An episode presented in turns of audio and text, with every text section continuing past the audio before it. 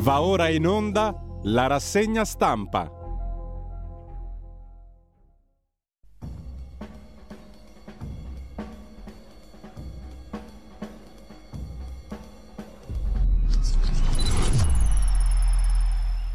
Un cordiale buongiorno a tutte le ascoltatrici e a tutti gli ascoltatori da Giulio Cainarca. Ben trovati all'appuntamento con la rassegna stampa. È martedì 26 settembre, sono le 7.30 precise.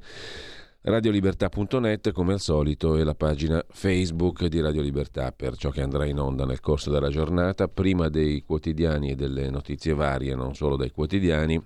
Apertura dell'agenzia SA Stupri al Parco Verde di Caivano, eseguite nove misure cautelari a carico di sette minorenni, due maggiorenni. Alle 11 in procura, questa mattina una conferenza stampa annuncia l'agenzia ANSA. Il voto un anno dopo, gli elettori 5 Stelle i più fedeli, sondaggio U-Trend, poi Lagarde, presidente della Banca Centrale Europea che gela le borse, i tassi rimarranno alti finché serve, dice la numero uno della Banca Centrale Europea. Per tornare all'Italia, aiuti contro il caro bollette, 1 miliardo 300 milioni per le famiglie dal Consiglio dei Ministri il decreto energia, nuova sanatoria sugli scontrini, poi lo vediamo. Funerali laici di Napolitano alla Camera dei Deputati ci sarà anche Macron. Meloni scrive al cancelliere tedesco Scholz, stupita dai finanziamenti gli aiuti tedeschi alle ONG e anche alla comunità di Sant'Egidio, peraltro, poi vedremo anche questo. Poi c'è una frase interessante del cardinale Zuppi il presidente della conferenza episcopale italiana, la questione migranti non può essere politicizzata, come se non fosse una questione politica ma solo antropologico-teologica religiosa. È morto Messina Denaro, boss fantasma per 30 anni, era il capo a Trapani, non il capo di Cosa Nostra, e poi il Guinness dei primati toglie il primato appunto a Reinhold Messner. Non è lui il re degli 8000. Lui replica sciocchezze, la cosa è ampiamente commentata, come tutte le cose molto importanti, sui quotidiani di oggi. Così come è importante il decorso post-operatorio buono per Sofia Loren. Un'operazione a cuore aperto invece per Enrica Bonaccorti che sui social ringrazia medici e infermieri. Qui invece c'è qualcosa di pubblica utilità perché Bonaccorti ha lanciato l'allarme e ha invitato tanti a essere molto attenti alla propria salute. Poi vedremo meglio anche quello che ha detto l'attrice e presentatrice, poi per la politica, sempre dall'ANSA, dopo un anno l'Italia più credibile e ascoltata, ha detto Giorgia Meloni, la vittoria alle elezioni era solo un punto di partenza. L'addio napolitano, l'omaggio è qua qua qua, e sempre dal primo piano dell'agenzia ANSA di stamani la cronaca, cadavere bendato a Trieste appeso al guardrail, ma gli inquirenti escludono l'omicidio. Per quanto concerne poi l'economia, lo vediamo velocemente subito, l'apertura dell'ANSA di stamani, vedremo poi un articolo, è sul via libera del Consiglio dell'Unione Europea al nuovo regolamento sull'Euro 7, una frenata, molti la interpretano così, sulla strada delle restrizioni per i veicoli inquinanti. Con questo lasciamo l'agenzia ANSA, andiamo a vedere subito le prime pagine dei quotidiani di oggi, partendo come sempre da Avvenire il quotidiano di ispirazione cattolica, non hanno colore. È appunto ciò che ha detto il cardinale Matteo Zuppi, presidente della conferenza episcopale italiana. Non hanno colore i migranti. Un errore politicizzare la questione dei migranti, come se la politica non c'entrasse nulla.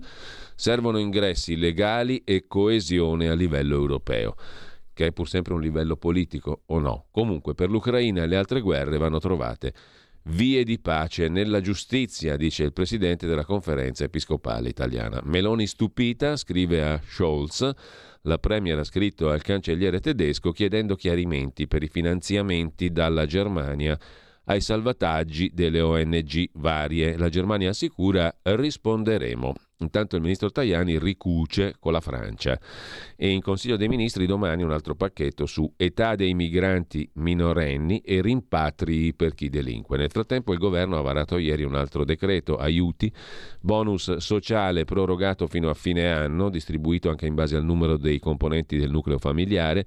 Sulla card che si chiama Dedicata a te, 80 euro per 1.300.000 famiglie per acquistare carburante non si abbassano le accise, le tasse sulla benzina, si dà il bonus, come all'epoca dell'ottimo Giuseppe Conte, che poi lo criticano. Comunque, al di là di questo, le associazioni di consumatori parlano di un'elemosina Polemiche per il ravvedimento operoso offerto a chi ha violato le regole su scontrini, fatture ricevute.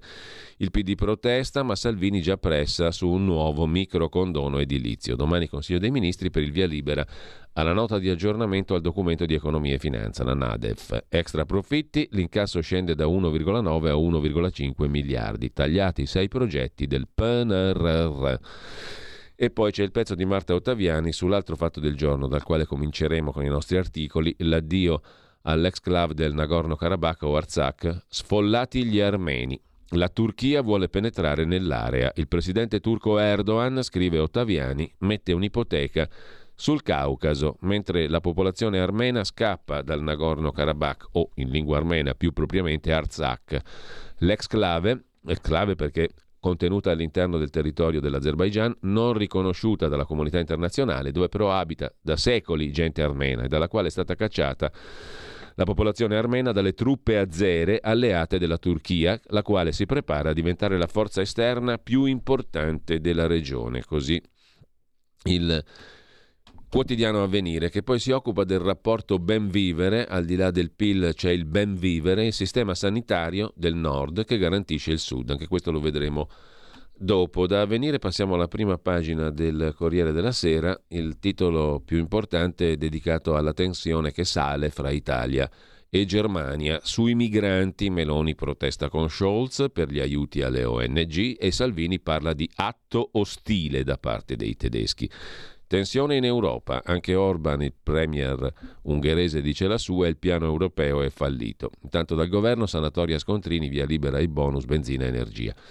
Messina Denaro la morte dell'ultimo padrino, non è nell'ultimo nel primo, ma comunque va bene così. E poi Kiev che annuncia ucciso in un raid il comandante della flotta russa. Il comandante della flotta russa nel Mar Nero, l'ammiraglio Viktor Sokolov, è stato ucciso nell'attacco a Sebastopoli venerdì. Con lui 34 alti ufficiali russi. L'annuncio è dell'Ucraina. La Russia non conferma. L'esercito ha poi sganciato bombe sul porto di Odessa, l'esercito russo. Ma le navi vanno e così l'Ucraina ha ripreso la rotta e il controllo del Mar Nero. Così sul Corriere della Sera in prima pagina, dal Corriere al Fatto Quotidiano che decide di aprire sulla ministra Santanché e i suoi cari che vanno in Cina per 155 mila euro che paghiamo noi. Macao meravigliao. Viaggio con sei collaboratori sulle orme di Craxi. Ormai i viaggi di Craxi sono diventati mitologici, presi a benchmark, appunto di riferimento per tutte le viaggerie dei potenti di Stato o affini, spesi 26.000 euro a testa per Farbacco. La comitiva era al Forum del Turismo, c'è anche un cocktail a Hong Kong. L'uomo di Nordio invece vuole un tribunale, Rizzo, capo di gabinetto del ministro, vietato, ma c'è la norma ad personam e poi c'è il magistrato renziano che va nell'autogoverno. Ferri è a giudizio al CSM per il caso Palamara, i giudici tributari lo eleggono al vertice. Sindaco indagato per 91 borse tarocche a Portofino, altra roba importantissima. E poi Canada, già rifugio di nazisti, i deputati applaudono un, un ex SS ucraino. Questo lo vedremo dopo e anche nel commento del direttore Marco Travaglio. Il ragionier Bonomi insiste, vuole fare il vice esecutivo alla Luis senza laurea, la tragicomica vicenda del presidente di Confindustria che non ha la laurea, ma fa finta di volerla avere e tarocca per averla e poi senza reddito di cittadinanza né corsi né bonus per mesi denunzia il fatto quotidiano. Dopo il reddito neanche i decreti attuativi, la piattaforma per il reddito di inclusione c'è, ma le elezioni non ancora. Paralisi in sei regioni con più ex percettori. Ora si rischia di partire dal 24. La frase sopra la testata, Meloni scrive a Scholz, sono stupita dai fondi alle ONG, fondi tedeschi.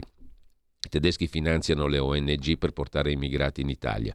Berlino risponde: Lo sapete da dieci mesi, italianuzzi. Intanto l'Unione Europea boccia la cauzione per migranti che per il governo ci chiedeva l'Unione Europea. È una cosa ammessa dall'Unione Europea, la cauzione per chi non vuole finire nei centri di permanenza in attesa di identificazione e di tutto il resto e se hai titoli per essere profugo o meno. Se non vuoi finire nei centri di permanenza, paghi, è ammesso dall'Europa.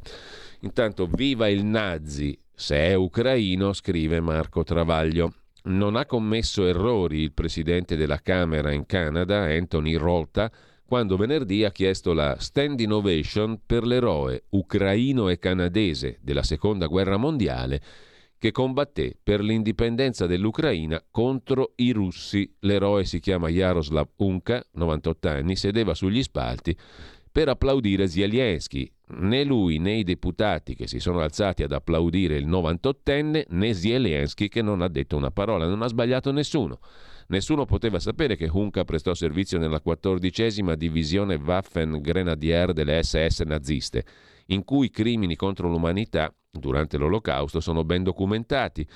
Ma chiunque avesse letto un bignami della Seconda Guerra Mondiale sa che chi combatteva in Ucraina contro i russi stava con i nazisti. Lo sanno gli ucraini, che venerano come eroe nazionale il collaborazionista delle SS Stepan Bandera, eleggono partiti neonazisti in Parlamento, vantano milizie neonaziste nelle forze armate. Lo sanno i canadesi che dichiararono guerra alla Germania 26 mesi prima degli Stati Uniti e combatterono i nazisti al fianco dell'Unione Sovietica che ci rimise 27 milioni di morti. Quel che è accaduto in Canada durante la visita di Zelensky è l'ultima tappa dello strisciante sdoganamento del neonazismo ucraino iniziato il 24 febbraio del 22 con l'invasione russa. Fino ad allora media e politici, ONU, OSCE e Amnesty denunciavano i partiti neonazisti in Ucraina e i crimini delle loro milizie in Donbass. Poi è scattata la sordina, infine la beatificazione degli eroi del battaglione Azov con le rune stilizzate e le svastiche tatuate, un pietoso velo sul paradosso di un presidente ebreo che loda le milizie neonazi, Zelensky, e arringa il Parlamento greco in tandem con un figuro dell'Azov fra le proteste di governo e opposizione. Lo ha notato, rara avis, il premio Pulitzer Glenn Greenwald, che ha scritto incredibile che la stampa occidentale, dopo un decennio passato a chiamare gli Azov fanatici neonazisti, ora ne parli con ammirazione e dica che il loro nazismo è propaganda russa. A furia di lasciar correre per carità di patria ucraina, conclude Travaglio, un anno fa l'ambasciatore di Kiev a Berlino celebrò come combattente per la libertà Bandera, criminale di guerra coinvolto nella deportazione e uccisione di migliaia di ebrei. Lasciamo con ciò il fatto quotidiano, andiamo a vedere il giornale di Alessandro Sallusti. Apertura su bollette e benzina, cosa cambia coi provvedimenti del governo? Il decreto da 1 miliardo e 300 milioni per attenuare il peso del caro energia sulle famiglie, soprattutto quelle a basso reddito e c'è anche la mini sanatoria rimodulata per la mancata emissione di scontrini e fatture.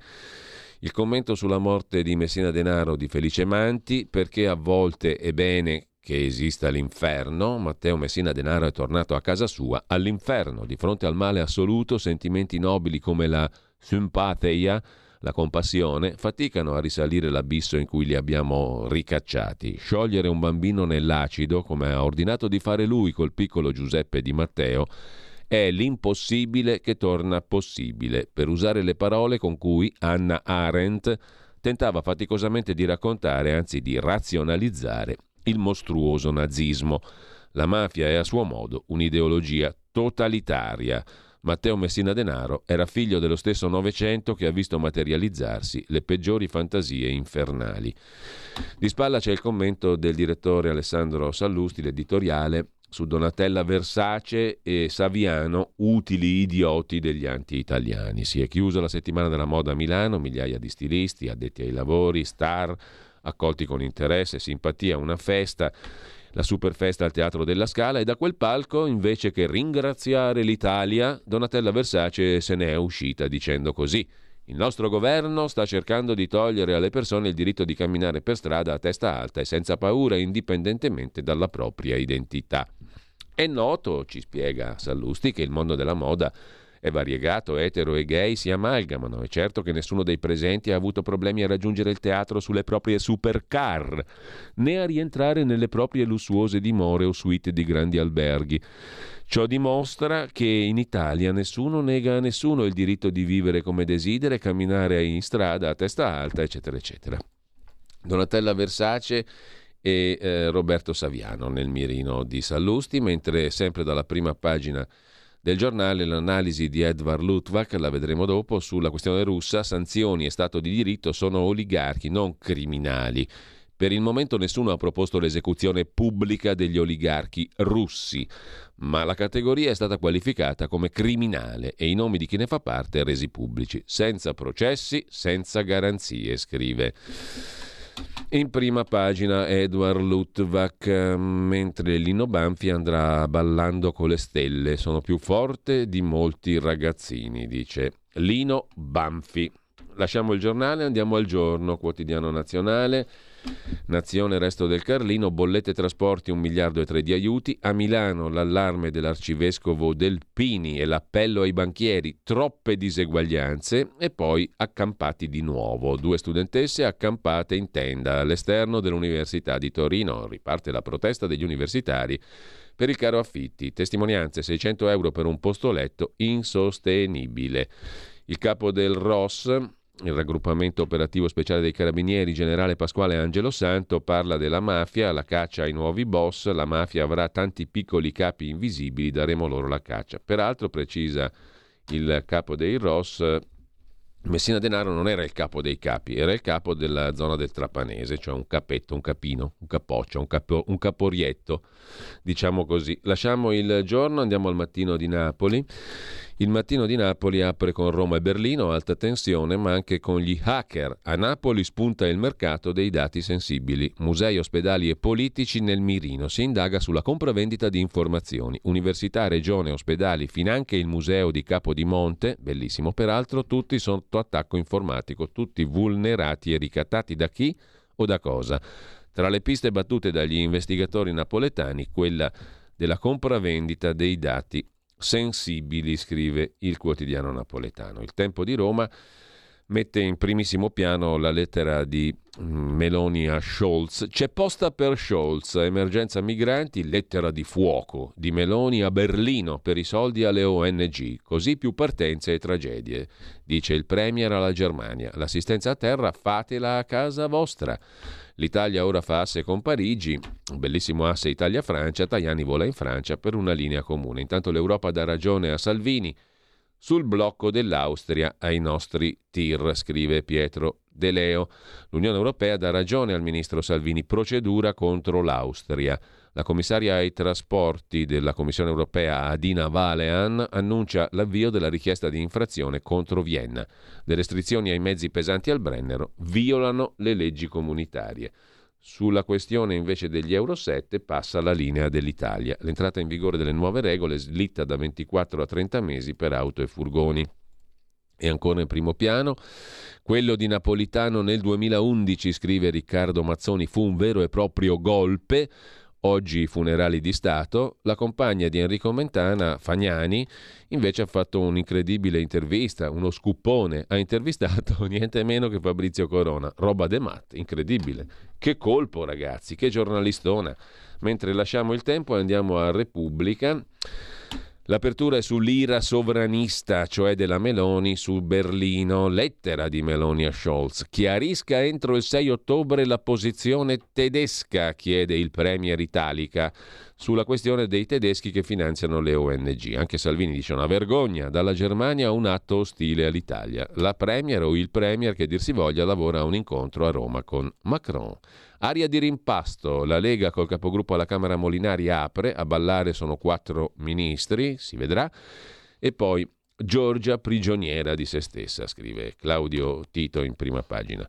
Reinhold Messner, quasi ottantenne, ignorante che mi toglie il record degli 8000 e peraltramente, dice Messner, non è tanto l'obiettivo, ma il cammino ciò che conta, il percorso. Infine, Kosovo in fiamme, poi vedremo meglio l'articolo di Paolo Brera, cinque morti, i killer sono serbi. Andiamo a vedere anche la stampa di Torino.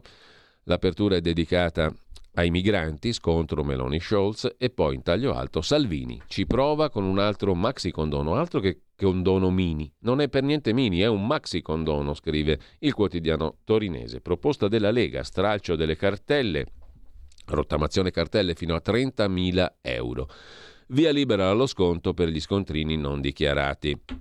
Nel 2011 non fu complotto, scrive Veronica De Romanis, al contrario di Riccardo Mazzoni sul tempo. De Romanis è la consorte del banchiere, ex banchiere eh, fiorentino di cui non ricordo mai il nome, ma che era componente della board del Consiglio di amministrazione della Banca Centrale Europea. Lei è economista molto da par suo. Paolo Baroni invece si occupa del governo che raschia il fondo del barile.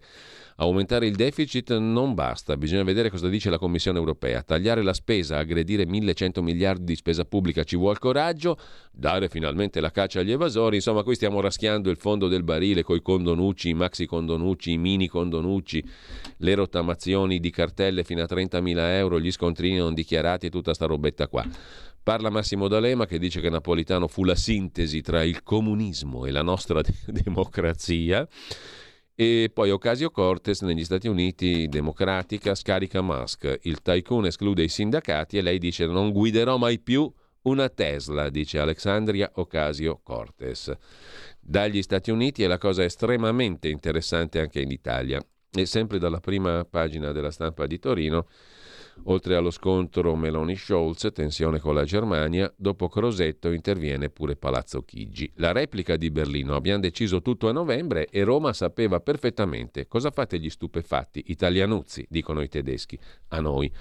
A noi, come diceva quello là, lo stop dell'Europa al pizzo di Stato, Marco Bresolin sulla garanzia finanziaria da 4.938 euro che i richiedenti asilo potranno versare per evitare di essere detenuti nei CPR. Questo non è in linea con le indicazioni della direttiva europea sull'accoglienza. Lo ha fatto capire, non è che lo ha detto, lo ha fatto capire e Bresolin lo ha capito molto chiaramente ieri una portavoce della Commissione, spiegando che il governo von der Leyen, la Commissione europea, è in contatto con le autorità italiane per capirne di più.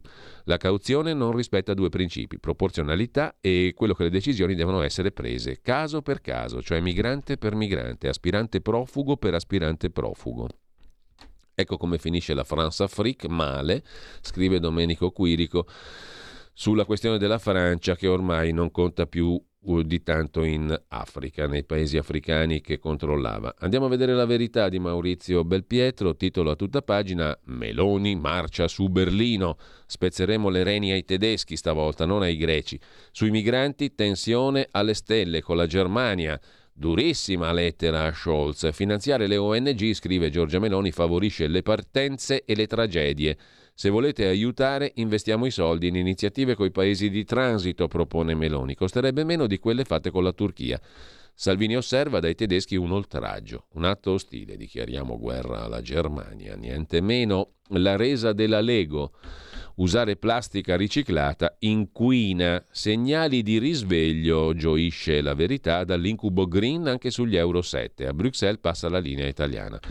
Mario Giordano, sconcerto del cattolico, ma il Papa crede alla vita eterna, è andato a rendere omaggio a Giorgio Napolitano senza fare il segno della croce. Cose dei turchi, scrive più o meno Mario Giordano. Maurizio Belpietro sulla coerenza del PD. Biden può deportare, Giorgia va boicottata.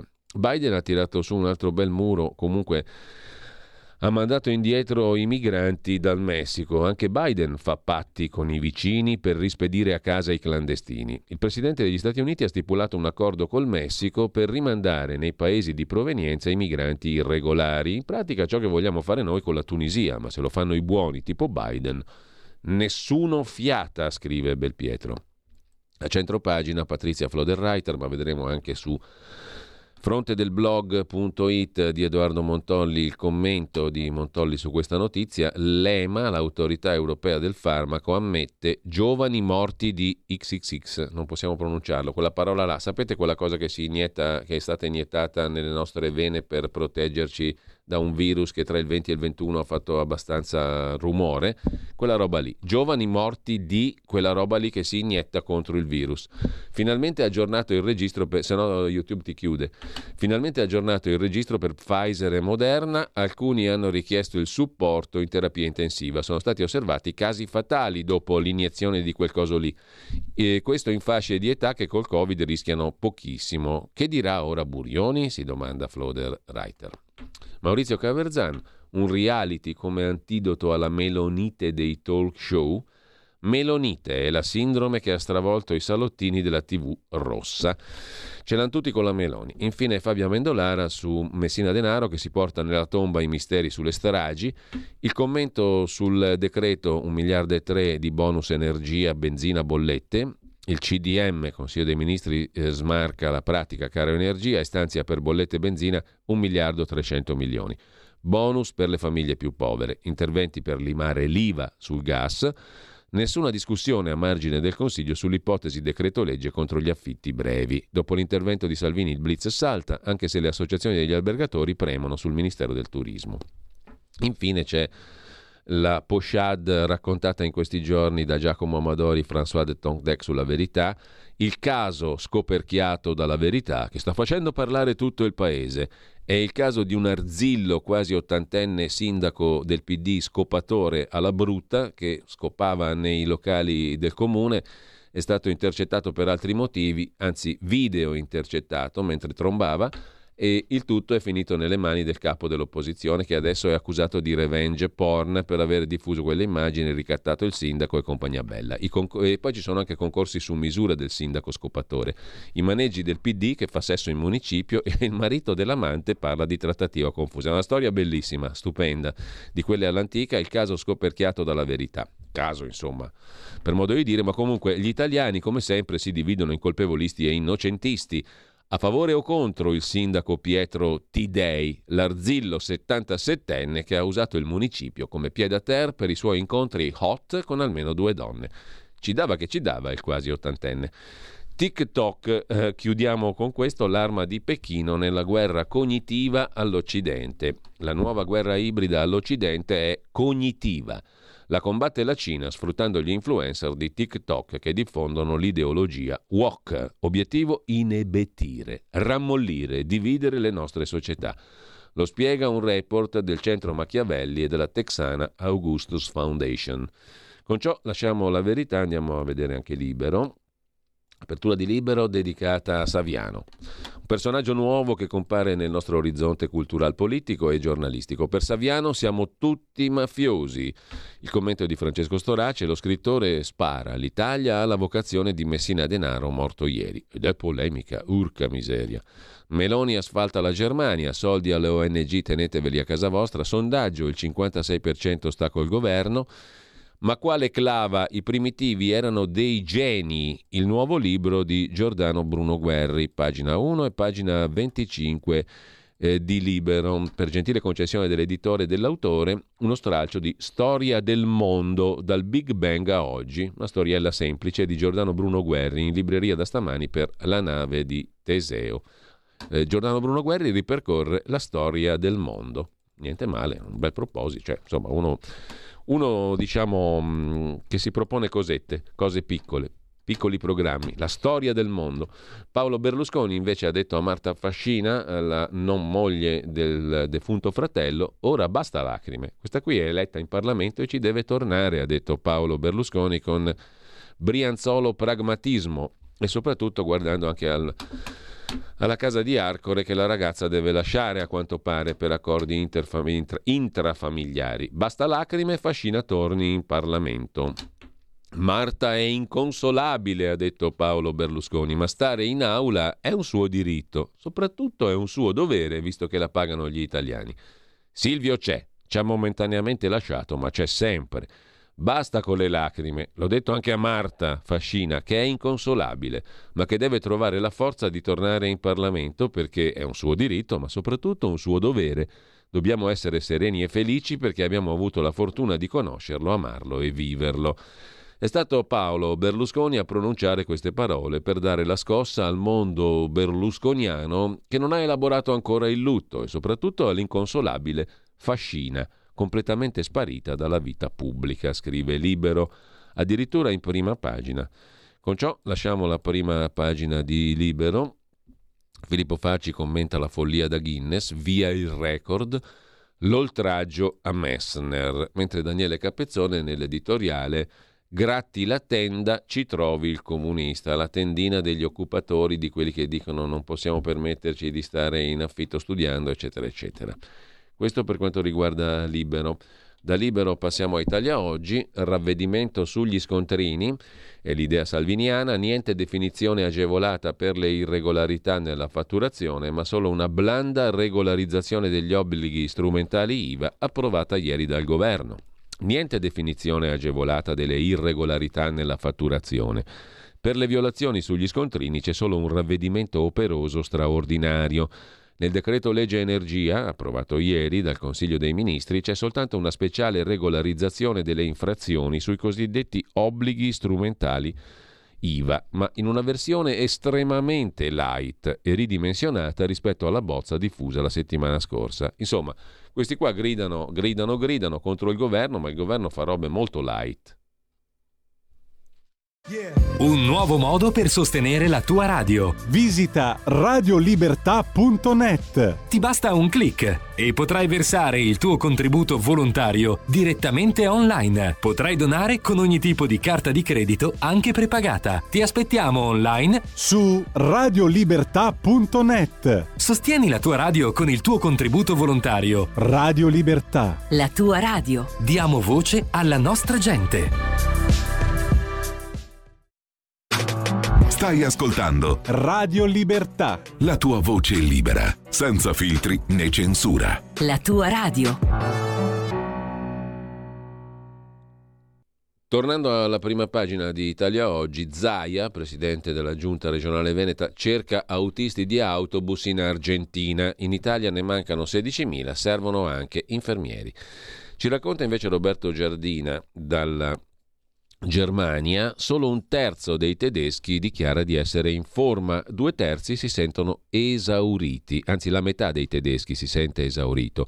Una percentuale allarmante secondo un sondaggio che ha fatto compiere la società di consulenza aziendale Auctority pubblicato da Der Spiegel. Il termine alla moda sarebbe burnout. Lo siamo quando confessiamo non ce la faccio più. Lo dice la madre che si occupa dei figli piccoli e della casa, il capufficio, l'impiegato e l'operaio. Alla domanda su una scala da 1 a 10 quanto si sente esaurito, un buon 10% risponde 10, valore massimo, un altro 20% indica tra 8 e 9. Soltanto un terzo assicura di sentirsi in forma e un altro 20% ammette di sentirsi stanco di quando in quando. Insomma, i tedeschi, ma non solo loro, sono messi male. Sono in burnout.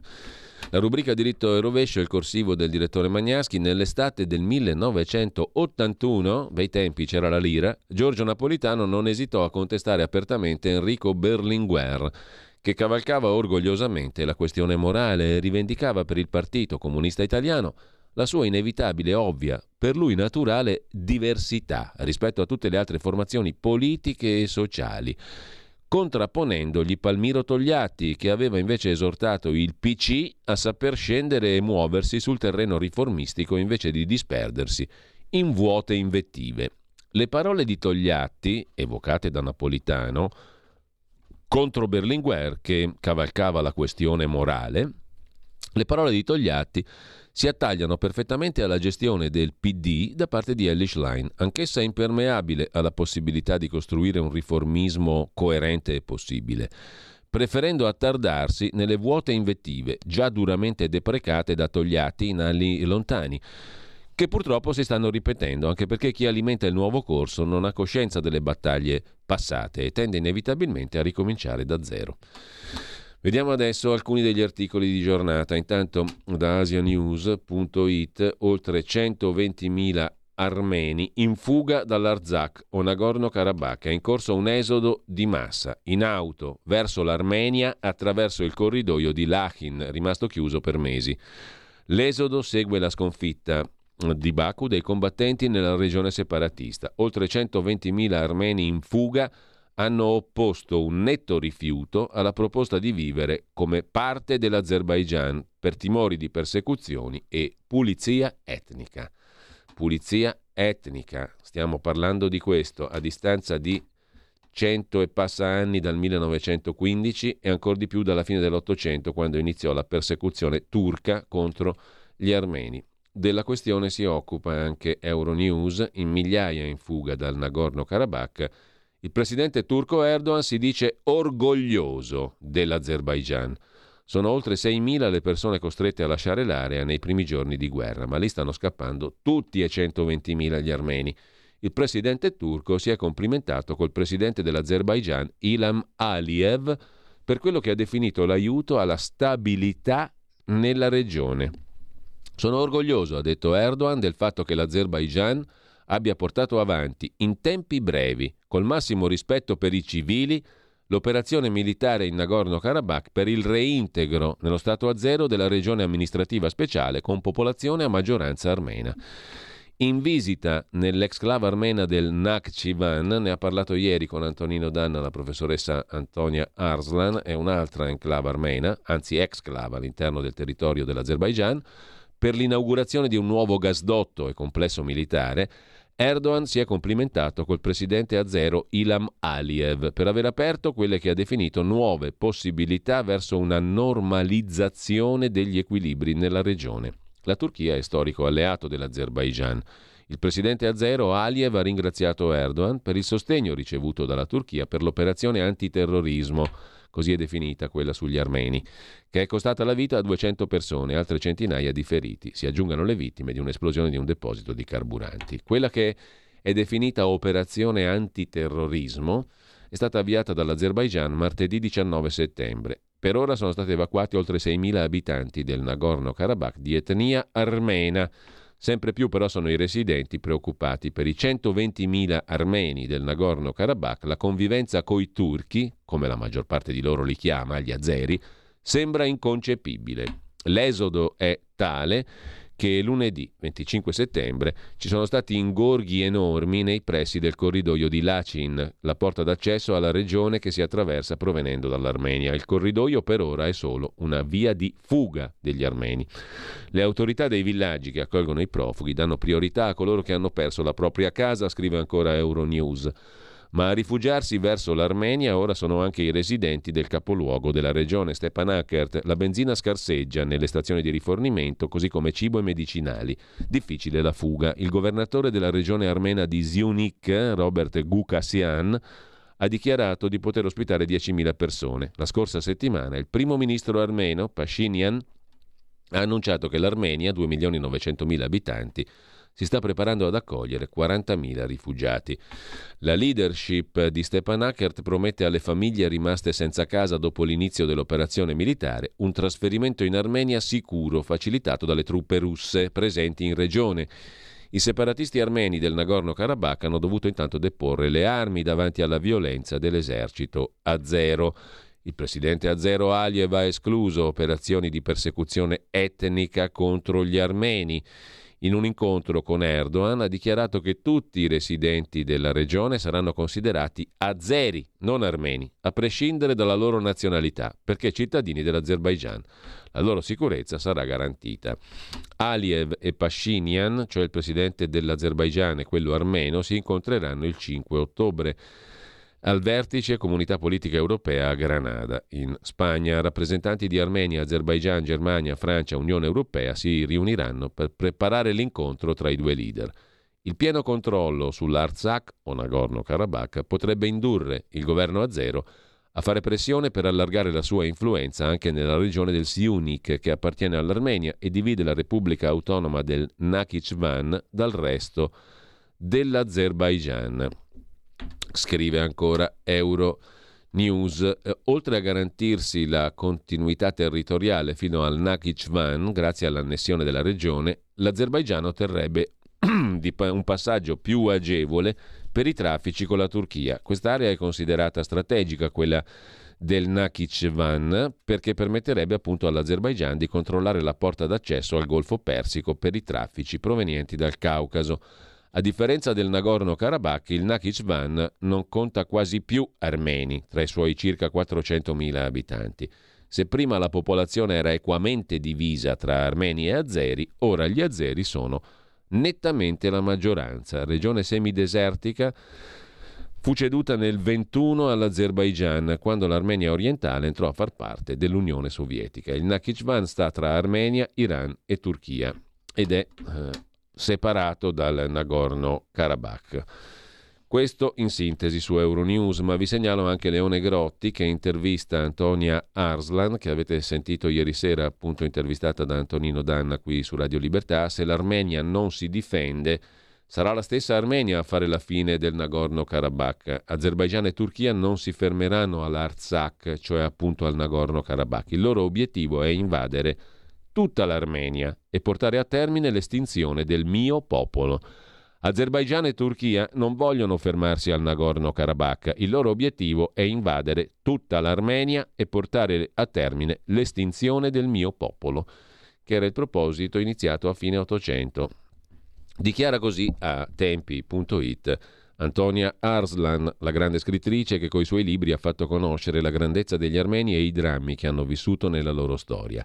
Anche lei è sconvolta dall'invasione dell'Artsakh da parte dell'esercito azero ma me l'aspettavo, dice. Sapevo che sarebbe successo. Tra fine agosto e inizio settembre gli azeri hanno fatto avvicinare alla linea di contatto armamenti pesanti, soldati e droni di ultima generazione. Si tratta delle stesse manovre compiute nell'agosto del 2020 prima di lanciare la guerra di fine settembre. L'obiettivo dell'Azerbaigian è quello di invadere tutta l'Armenia, un pezzo alla volta, dice Arslan.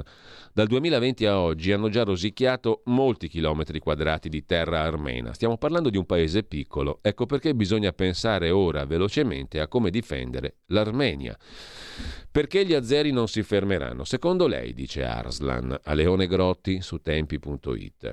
Perché è stato costituito un dipartimento all'interno del Ministero degli Esteri azero che si chiama Azerbaijan occidentale? Perché continuano a parlare di Khanato di Yerevan. Sono tutti segnali. Baku, l'Azerbaigian, agisce inoltre in accordo con la Turchia, che vuole stabilire una connessione territoriale con le repubbliche ex sovietiche e islamiche e portare a termine l'estinzione del mio popolo. Il Nagorno-Karabakh ha resistito ai tentativi di invasione dell'Azerbaigian per 30 anni. Questo territorio è importante per gli armeni perché storicamente, spiega Arslan, è uno dei primi territori dove gli armeni si sono insediati. In quella terra ci sono le tracce della storia millenaria armena, con scavi che risalgono all'epoca romana. L'Armenia ha già perso tanto negli anni. Il monte Ararat, la regione circostante, gli insediamenti in Anatolia orientale che tutte le mappe prima del genocidio chiamavano Armenia. Stalin decise di dare il Nagorno-Karabakh all'Azerbaigian ma anche durante il periodo sovietico la regione era un oblast, cioè appunto una regione autonoma, governata da armeni che emanavano leggi in lingua armena. E prima che l'Unione Sovietica crollasse, come previsto dalla Costituzione e da una legge, il Nagorno-Karabakh chiese l'autonomia e fece un referendum. Per tutta risposta gli azeri massacrarono gli armeni e scatenarono una guerra. Gli armeni vinsero e forse quella vittoria li accecò perché pensarono che non avrebbero più dovuto difendersi. In pochi giorni quasi 3.000 persone scappate in Armenia dal Nagorno-Karabakh. Ci si può affidare delle rassicurazioni offerte dall'Azerbaigian sul fatto che gli armeni potranno vivere in pace? Assolutamente no, risponde Arslan. Non ci si può fidare. Il regime di Baku offrirà rassicurazioni, ma il diavolo è nei dettagli. Magari garantiranno l'integrità fisica degli armeni, ma come li tratteranno? Come si comporteranno con i giovani coscritti, ventenni che hanno combattuto contro il loro esercito, se già adesso rapiscono persone accusate di aver combattuto nella guerra degli anni 90? E poi ripristineranno elettricità e gas ai villaggi armeni? Ci sono tanti modi per strangolare un popolo e quando l'attenzione mediatica internazionale scemerà, gli daranno il colpo di grazia. L'esercito azero vuol compiere una strage? Non credo, non conviene uccidere tutti. Certo, ammazzeranno qualcuno, ma è più semplice rendere la vita impossibile agli armeni affinché se ne vadano. A quel punto, quando li avranno cacciati, potranno de-armenizzare il territorio, abbattere le chiese, distruggere i cimiteri, spaccare le croci di pietra, sostenere come in passato che il Nagorno-Karabakh non è mai stato armeno. Migliaia di persone sono scese in piazza anche a protestare a Yerevan, in Armenia, contro il premier armeno Pashinyan. Lo hanno accusato di aver abbandonato l'Arzakh, il Nagorno-Karabakh. Forse, osserva Arslan, la guerra era persa in partenza, ma il premier armeno, Pashinyan, a partire dal conflitto del 2020 si è mosso in modo insoddisfacente, non è riuscito a fare gli interessi né dell'Armenia né del Nagorno-Karabakh. Bisogna essere realisti, l'Armenia dipende dalla Russia, questo è un fatto. Pashinyan è chiaramente filo occidentale, dice ancora Antonia Arslan, ma la domanda che bisogna porsi è cosa ci si guadagna a fare dispetti alla Russia avvicinandosi all'Europa, all'Unione Europea, a Bruxelles? Cosa può offrire l'Unione Europea in cambio? Come abbiamo visto, niente o quasi. Pashinyan ha addirittura riconosciuta la sovranità azera sull'Artsakh in cambio del riconoscimento da parte di Baku dell'integrità territoriale dell'Armenia. Ma mi chiedo, come ci si può fidare di un paese che da tre anni rosicchia i territori sovrani dell'Armenia? I colloqui di mediazione con l'Azerbaigian sono una barzelletta. Può l'agnello mediare col lupo? Diamo alle cose il loro vero nome, siamo davanti a una resa. Lì poi passano anche due corridoi, direzione nord-sud, est-ovest, importantissimi, per cui la Turchia e i paesi asiatici e la Cina sono molto interessati a questo. Tra l'altro, oltre 60 membri del Parlamento europeo hanno chiesto alla Commissione europea di sanzionare l'Azerbaigian. È troppo tardi? No, non è troppo tardi, conclude Antonia Arslan. L'Armenia ha ancora bisogno di sostegno, c'è bisogno di aiuto per controllare la fuoriuscita in sicurezza degli armeni dall'Artsakh. Un conto è essere cacciati dalla propria terra portandosi dietro i propri averi e i ricordi. Un altro è fuggire in Armenia senza niente. È evidente che l'Unione Europea non farà mai per l'Armenia ciò che ha fatto per l'Ucraina, anche se la situazione è analoga e anche se l'Armenia è una democrazia molto superiore a quella ucraina. Se però Bruxelles sanzionasse l'Azerbaigian sarebbe già qualcosa. Innanzitutto i regimi temono la pubblicità negativa. Non è un caso che Aliyev abbia addirittura trovato un accordo col Vaticano per aiutarlo a restaurare le catacombe di Comodilla. E faccio notare con sofferenza che la Santa Sede, e lo dice Antonia Arslan, cattolica, non ha praticamente detto nulla su quanto avvenuto agli armeni. In secondo luogo, sanzionando il governo a zero, l'Unione Europea recupererebbe dignità. Vi rendete conto cosa significa per l'Unione Europea che Ursula von der Leyen abbia firmato un accordo con l'Azerbaigian ringraziando il presidente Aliyev a Baku? Ma dov'è la dignità di un presidente che rappresenta 480 milioni di persone? Ad Stepanakert, la capitale dell'Arzak, c'è una scuola intitolata ad Antonia Arslan. Che fine farà? Impossibile saperlo. Mi viene da piangere solo a pensarci, dice la stessa Antonia Arslan. Già negli ultimi mesi non tutti i 600 studenti hanno potuto frequentare perché dopo nove mesi di blocco del corridoio di Lachin non c'era più benzina e chi abita nei villaggi non poteva raggiungere la scuola. Ho parlato l'altro giorno con la preside, stava scappando. Quali speranze? Spero che i 120.000 armeni, osserva Antonia Arslan in Artsakh trovino una casa in Armenia, cioè si dà per scontato che da là se ne devono andare 120.000 persone e che l'Armenia riesca a difendersi. Può farlo, ma deve trovare una via d'uscita. Se perde ancora territori senza fare niente, anche l'Armenia farà la fine del Nagorno-Karabakh. Così Leone Grotti in questa ottima intervista ad Antonia Arslan che avete sentito appunto anche ieri sera intervistata da Antonino Danna su Radio Libertà. Anche Stefano Magni si occupa sulla nuova bussola quotidiana, ma sui giornali di oggi non trovate una riga e eh? poi dici perché non vendono i giornali si occupano di Corona, intervistato dalla moglie di Mentana, va benissimo, del Saviano, sempiterno, ci ha rotto i coglioni ormai all'infinito, cioè, ma chi si occupa di Saviano ancora oggi? Fatemi il favore. Eppure, prime pagine e di questa storia qua, zero. Eh, eppure è una, storia, è una cosa importantissima, non solo sotto il profilo pratico, lì scorrono interessi molto concreti, come dicevamo, corridoi geopolitici ed economici di, di grande importanza, est-ovest, nord-sud, lo ha spiegato l'altro giorno benissimo il generale Bertolini, anche lui intervistato poi da Antonino Danna qui su Radio Libertà. Peraltro eh, non è solo quello, è una questione anche di ehm, rispetto delle radici, perché abbiamo fatto e stiamo facendo una guerra per sostenere l'Ucraina, ma giustamente dice la professoressa Arslan, niente per l'Armenia, che come minimo è la stessa questione dell'Ucraina, se non di più.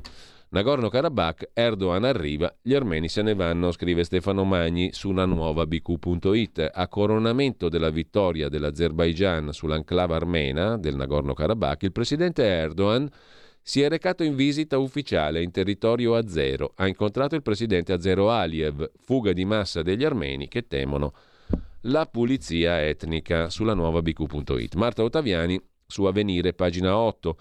Il presidente turco Erdogan mette le mani sul Caucaso, un corridoio nelle aree armene. Erdogan mette l'ipoteca sul Caucaso, mentre la popolazione armena scappa dal Nagorno-Karabakh, dove abita da secoli. E da cui è stata cacciata dalle truppe azere alleate della Turchia. Turchia che diventa la forza esterna più importante della regione grazie a un'intesa più stretta con l'Azerbaijan. Erdogan è arrivato ieri a Baku.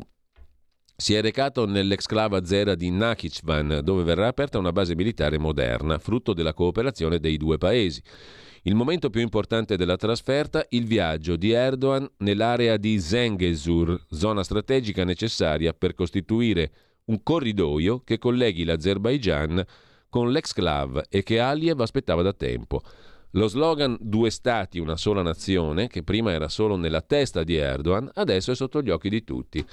Il messaggio per la comunità internazionale è molto chiaro. Se fino a ieri in Caucaso si parlava russo, oggi si parla turco. Erdogan corona un sogno che accarezzava da tempo. Mosca è impegnata sul fronte ucraino. Tutto quello che ha potuto fare è stato prendere atto della situazione e respingere le accuse del leader armeno Pashinyan che ha parlato di fallimento dei russi in Artsakh.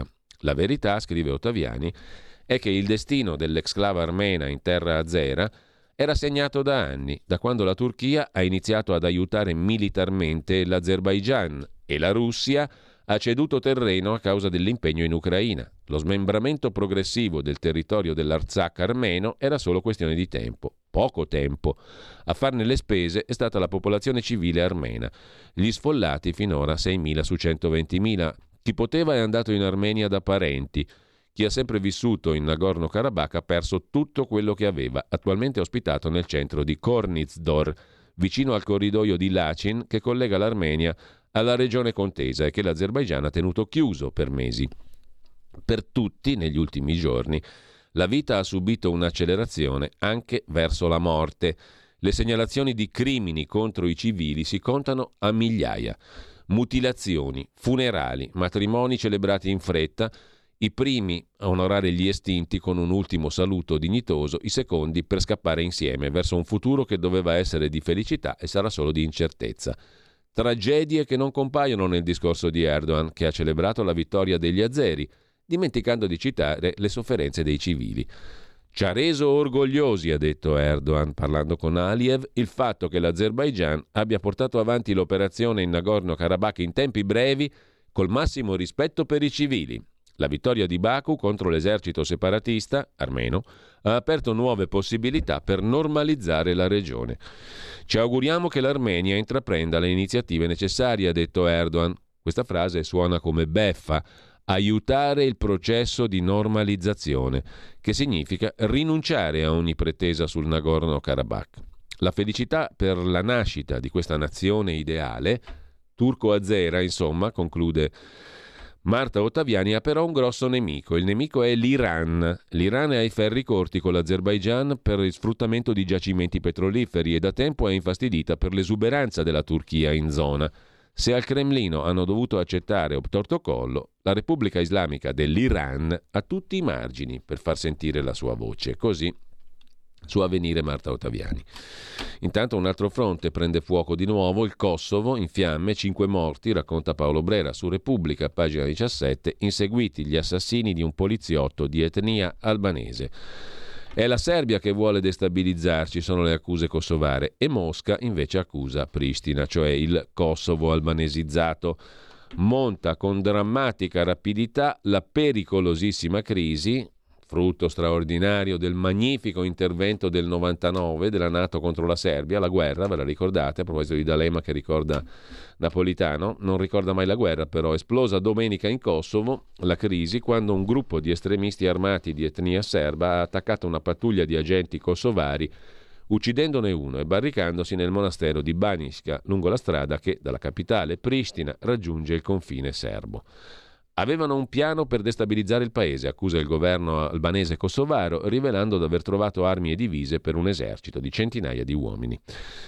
Vedremo che succede nel Kosovo di nuovo in fiamme. Tornando invece alle cose domestiche, vi segnalo a pagina 9 di Italia Oggi l'articolo di Pierpaolo Tassi sulla questione dei 5.000 euro per evitare da parte di chi vuole venire in Italia come aspirante profugo di finire in un centro di permanenza e rimpatrio o di identificazione.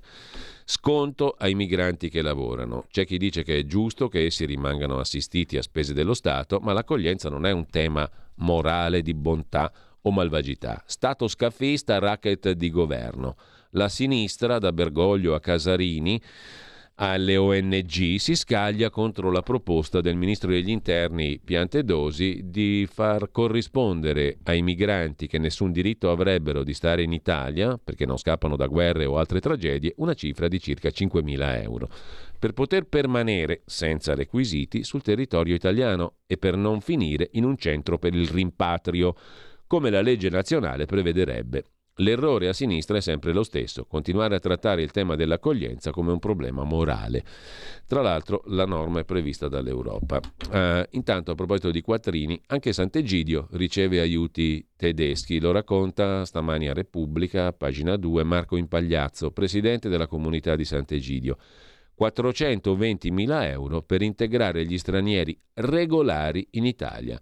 Dai tempi di Helmut Kohl lavoriamo con la Germania per migliorare qui da noi l'accoglienza diffusa, dice il presidente della comunità di Sant'Egidio, Marco Impagliazzo. Non mi sembra che questa polemica ci riguardi, perché noi ci occupiamo di persone giunte regolarmente in Italia che aiutiamo a integrarsi nel nostro paese. Dopo che la Germania ha reso noto di finanziare un'ONG tedesca in mare, SOS Humanity, e la comunità di Sant'Egidio, la Premier Meloni ha scritto al cancelliere Scholz esprimendo stupore per il fatto che la Germania avrebbe deciso di sostenere, con fondi rilevanti, organizzazioni non governative impegnate nell'accoglienza ai migranti irregolari sul territorio italiano e in salvataggi nel Mediterraneo.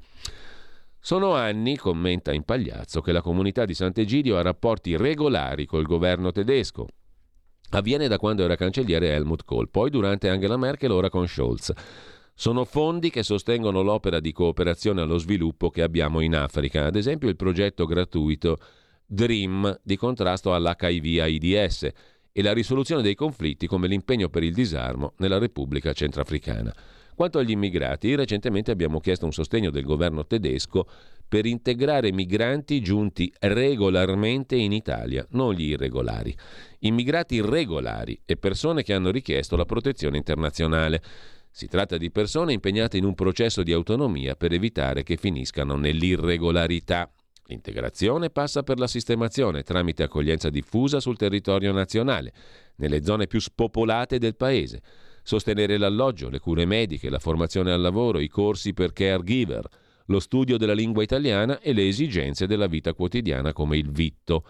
Il sistema si basa sulle risorse economiche delle comunità che li accolgono, parrocchie, ma necessita sostegno delle istituzioni. L'interazione, perché avvenga, ci vogliono due anni, il tempo necessario per portare queste persone a trovare un lavoro, affittarsi casa da soli, camminare con le loro gambe.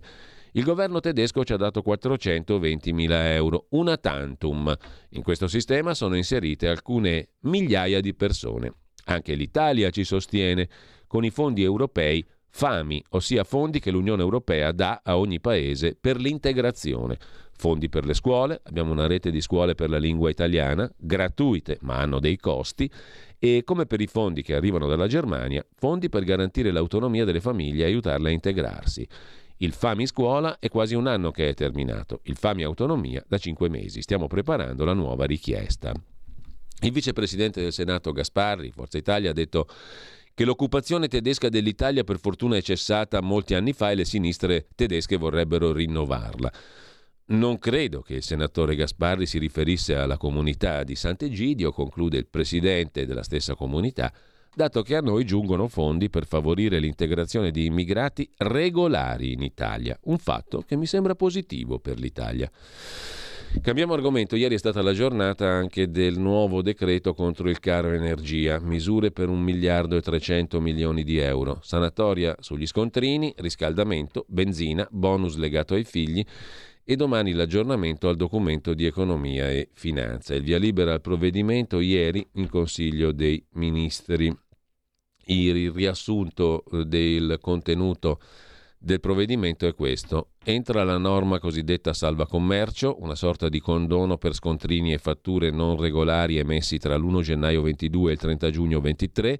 Entro il 15 dicembre le attività commerciali pagheranno solo il dovuto senza la sospensione della licenza, un provvedimento light come ha detto Italia oggi E poi ancora benzina, confermato il bonus benzina per le fasce di reddito più basse. Con un ISEE fino a 15.000 euro arriverà una tantum da 80 euro caricata sulla carta di credito dedicata a te, già in uso per il carrello spesa. La misura arriverà a 1.300.000 famiglie. Bollette luce per chi è destinatario del bonus sociale con ISEE sotto i 15.000 euro, la proroga dei bonus luce e gas parametrati al numero dei figli azzerati gli oneri di sistema sulle bollette del gas e IVA al 5% sul gas metano per usi civili e industriali. E poi altri 12 milioni di euro per l'altro bonus, trasporti pubblici destinato a studenti e lavoratori, copre il 100% della spesa fino a un massimo di 60 euro. È riconosciuto a chi nel 22 ha avuto un reddito complessivo inferiore ai 20.000 euro. Per chiudere, 17 milioni e 400 mila euro per le borse di studio per studenti idonei che per mancanza fondi non avevano ottenuto il sussidio. Copriranno l'intera platea dei quasi 5.000 idonei nelle graduatorie degli enti regionali per l'anno 22-23. Questo in estrema sintesi il provvedimento del governo contro il caro energia e misure correlate. C'è la questione poi del condone delle cartelle, Salvini in pressing, gelo di Fratelli d'Italia, il ministro dice sono esclusi i grandi evasori, i soldi per le casse dei comuni, ne parlerò con Giorgetti. Risponde Del Mastro, Fratelli d'Italia, sottosegretario alla giustizia, si può intervenire ma solo per piccoli illeciti, ostilità dai poteri forti, alle europee competizione interna fatale, ai corvi del catastrofismo abbiamo mostrato che il paese cresce e gli obiettivi economici raggiunti, dice il sottosegretario Andrea Del Mastro delle Vedove, Fratelli d'Italia. Stai ascoltando Radio Libertà. La tua voce libera, senza filtri né censura. La tua radio. Quotidiano di Sicilia, il quotidiano d'Italia, l'informazione che ribalta i luoghi comuni, una vera visione dei fatti, l'Italia vista da sud. Ogni siciliano che vive in Italia e nel mondo è una risorsa, è protagonista della crescita della nostra nazione. Dai forza alla crescita della nostra isola, abbonandoti al QDS digitale più archivio a soli 99 euro annui. Quotidiano di Sicilia, il quotidiano d'Italia, una scelta di valore.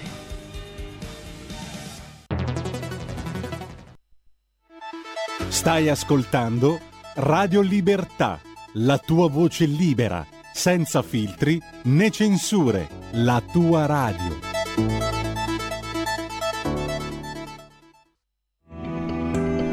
Il meteo.it presenta le previsioni del giorno. Un ciclone influenza ancora in maniera residuale le nostre regioni meridionali, mentre al centro-nord il sole domina la scena.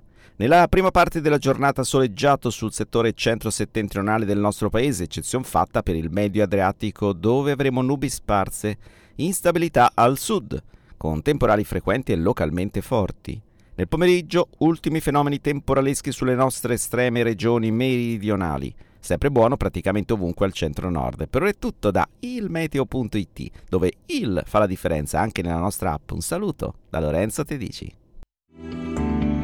Avete ascoltato le previsioni del giorno.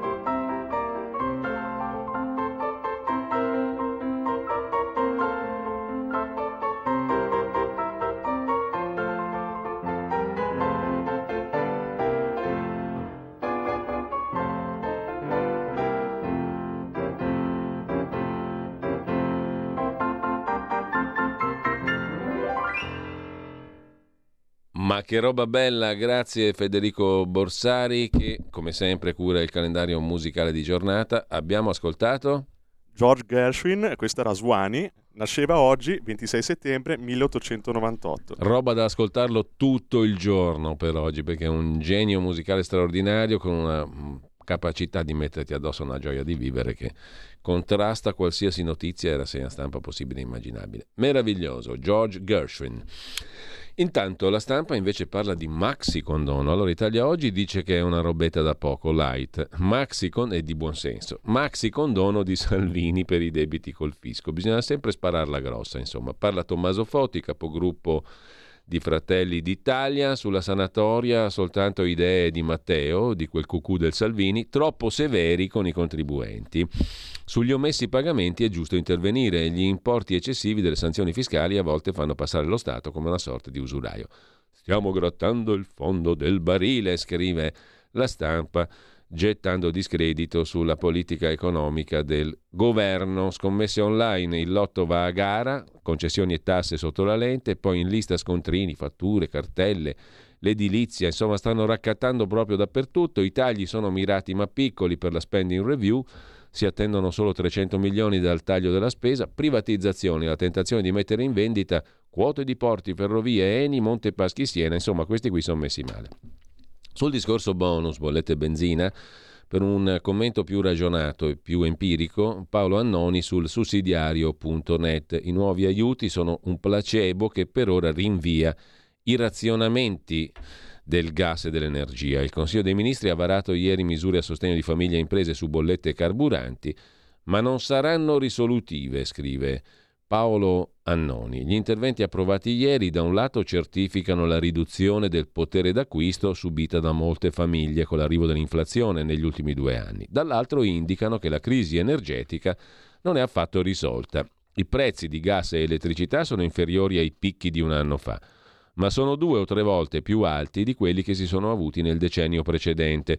La questione energetica è ancora lì, da affrontare tutta e le misure del governo non saranno risolutive, scrive Annoni sul sussidiario.net. Per quanto concerne Matteo Messina Denaro, vi segnalo l'articolo del nostro Antonino Danna su Italia Oggi, pagina 11, ha vinto lui, Messina Denaro, faceva selfie con i pazienti e i dottori, bello sorridente.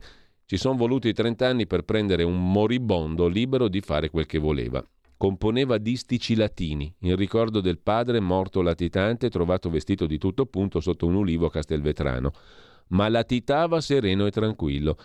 Anzi, Matteo Messina Denaro nemmeno latitante si sentiva o percepiva, visto che a chi l'ha arrestato ha detto che se non fosse stato per il cancro al colon, ormai terminale, lui sarebbe rimasto libero, triste, solitario e finale, ma vincitore. Matteo Messina Denaro esce di scena così, scrive Antonino Danna sul quotidiano nazionale l'intervista al generale Pasquale Angelo Santo, comandante del reparto operativo speciale ROS dei Carabinieri, protagonista di lunghe indagini di mafia, l'arresto di Messina Denaro ha dato un colpo alla struttura trapanese di Cosa Nostra, puntualizza il capo dei ROS, perché Messina Denaro, va sottolineato, era il capo della provincia mafiosa trapanese e dunque non era il capo di Cosa Nostra.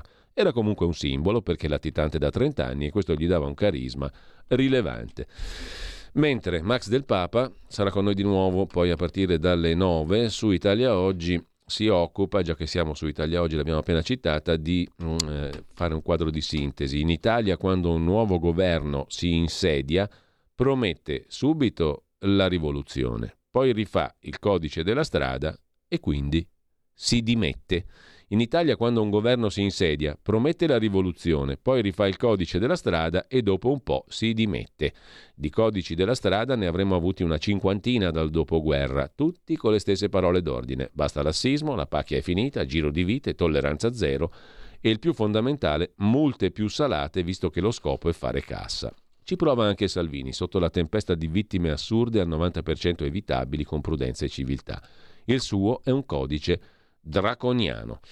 Mentre vi segnalo, dobbiamo andare veloci perché non abbiamo tantissimo tempo, vi segnalo sul sussidiario.net in tema di migranti, un altro di immigrazione, un altro articolo interessante, oltre Dublino di Natale Forlani. Ecco cosa deve fare l'Unione Europea per controllare i flussi. Non solo il Trattato di Dublino che impone l'assistenza al primo paese di sbarco, cioè in questo caso l'Italia. Anche i propositi di riformarlo sono frutto di una lettura inadeguata dei fenomeni migratori. Serve una sorta di offerta comune dei paesi europei, che però in comune hanno ben poco su questo tema. Dalla Tunisia invece un altro articolo sul sussidiario.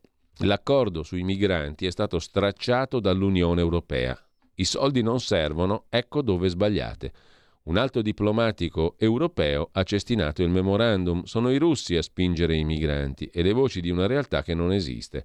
Un punto di vista tunisino sulla crisi migratoria è quello di un imprenditore di Tunisi Moes il nome di fantasia, che il sussidiario ha potuto raggiungere per telefono per farsi raccontare cosa succede in Tunisia, che sta alimentando la rotta degli immigrati. La fate semplice, troppo semplice e questo è sbagliato, spiega l'imprenditore tunisino. Niente soldi, quindi la Tunisia apre i rubinetti. Non è così. Mi domanderei se invece quello che vediamo non è il fallimento dell'Unione Europea che è senza una politica vera, o meglio, una politica ce l'ha, ma è quella della valigetta di denaro.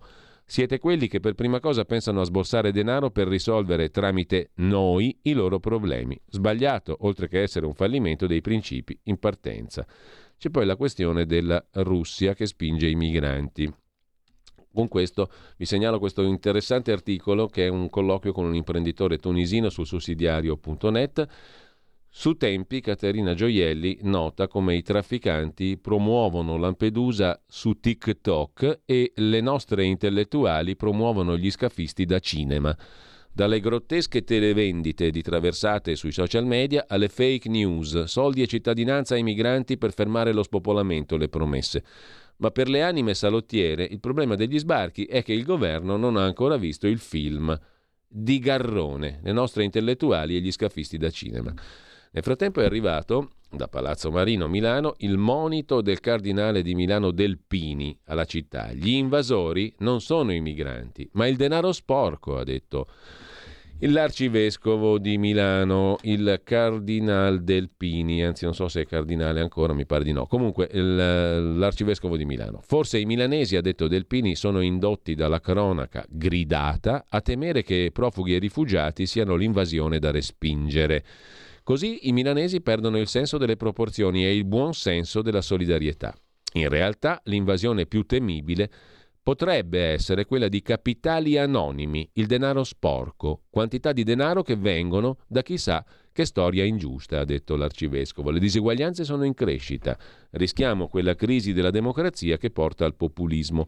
Giovani e demografia sono le altre sfide urgenti. Il denaro sporco, non i migranti, sono gli invasori. Continuiamo ad accogliere che poi quando arriviamo alla seconda, alla terza generazione di migranti, scopriamo benissimo che razza di serpi ci siamo tirati in casa.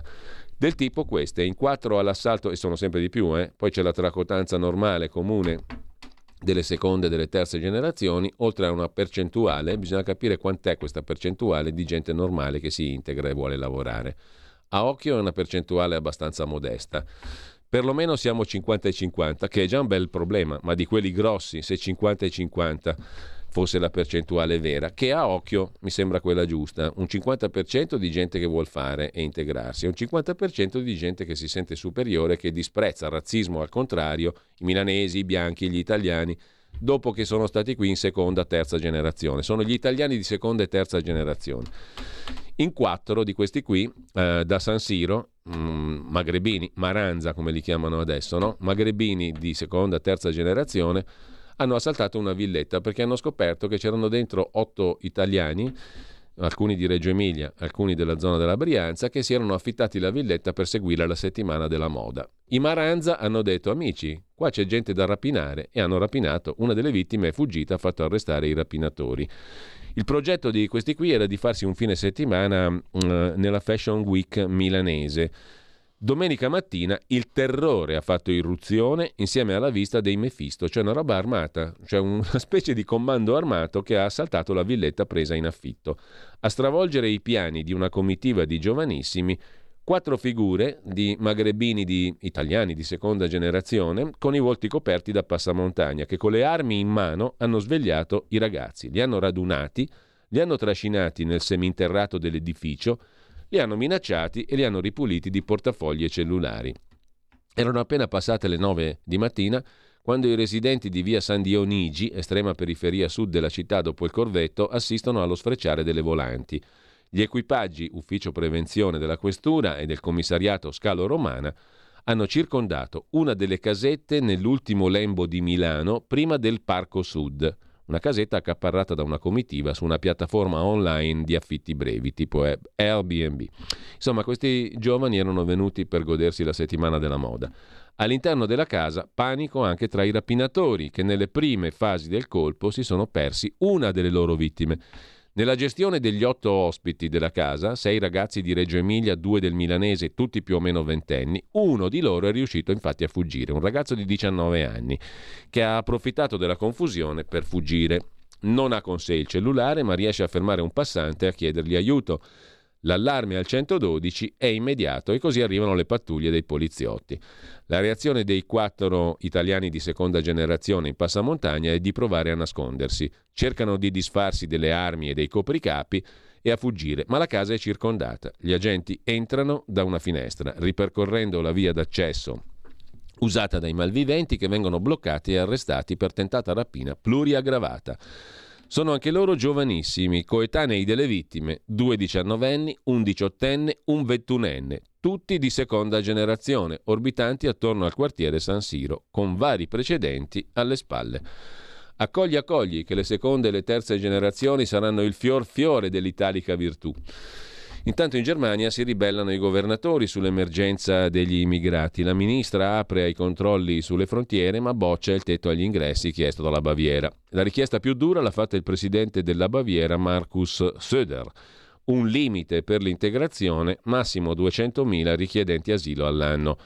Ma in Germania, racconta il Corriere della Sera, sono molti i politici che chiedono misure restrittive per immigrazione e asilo politico.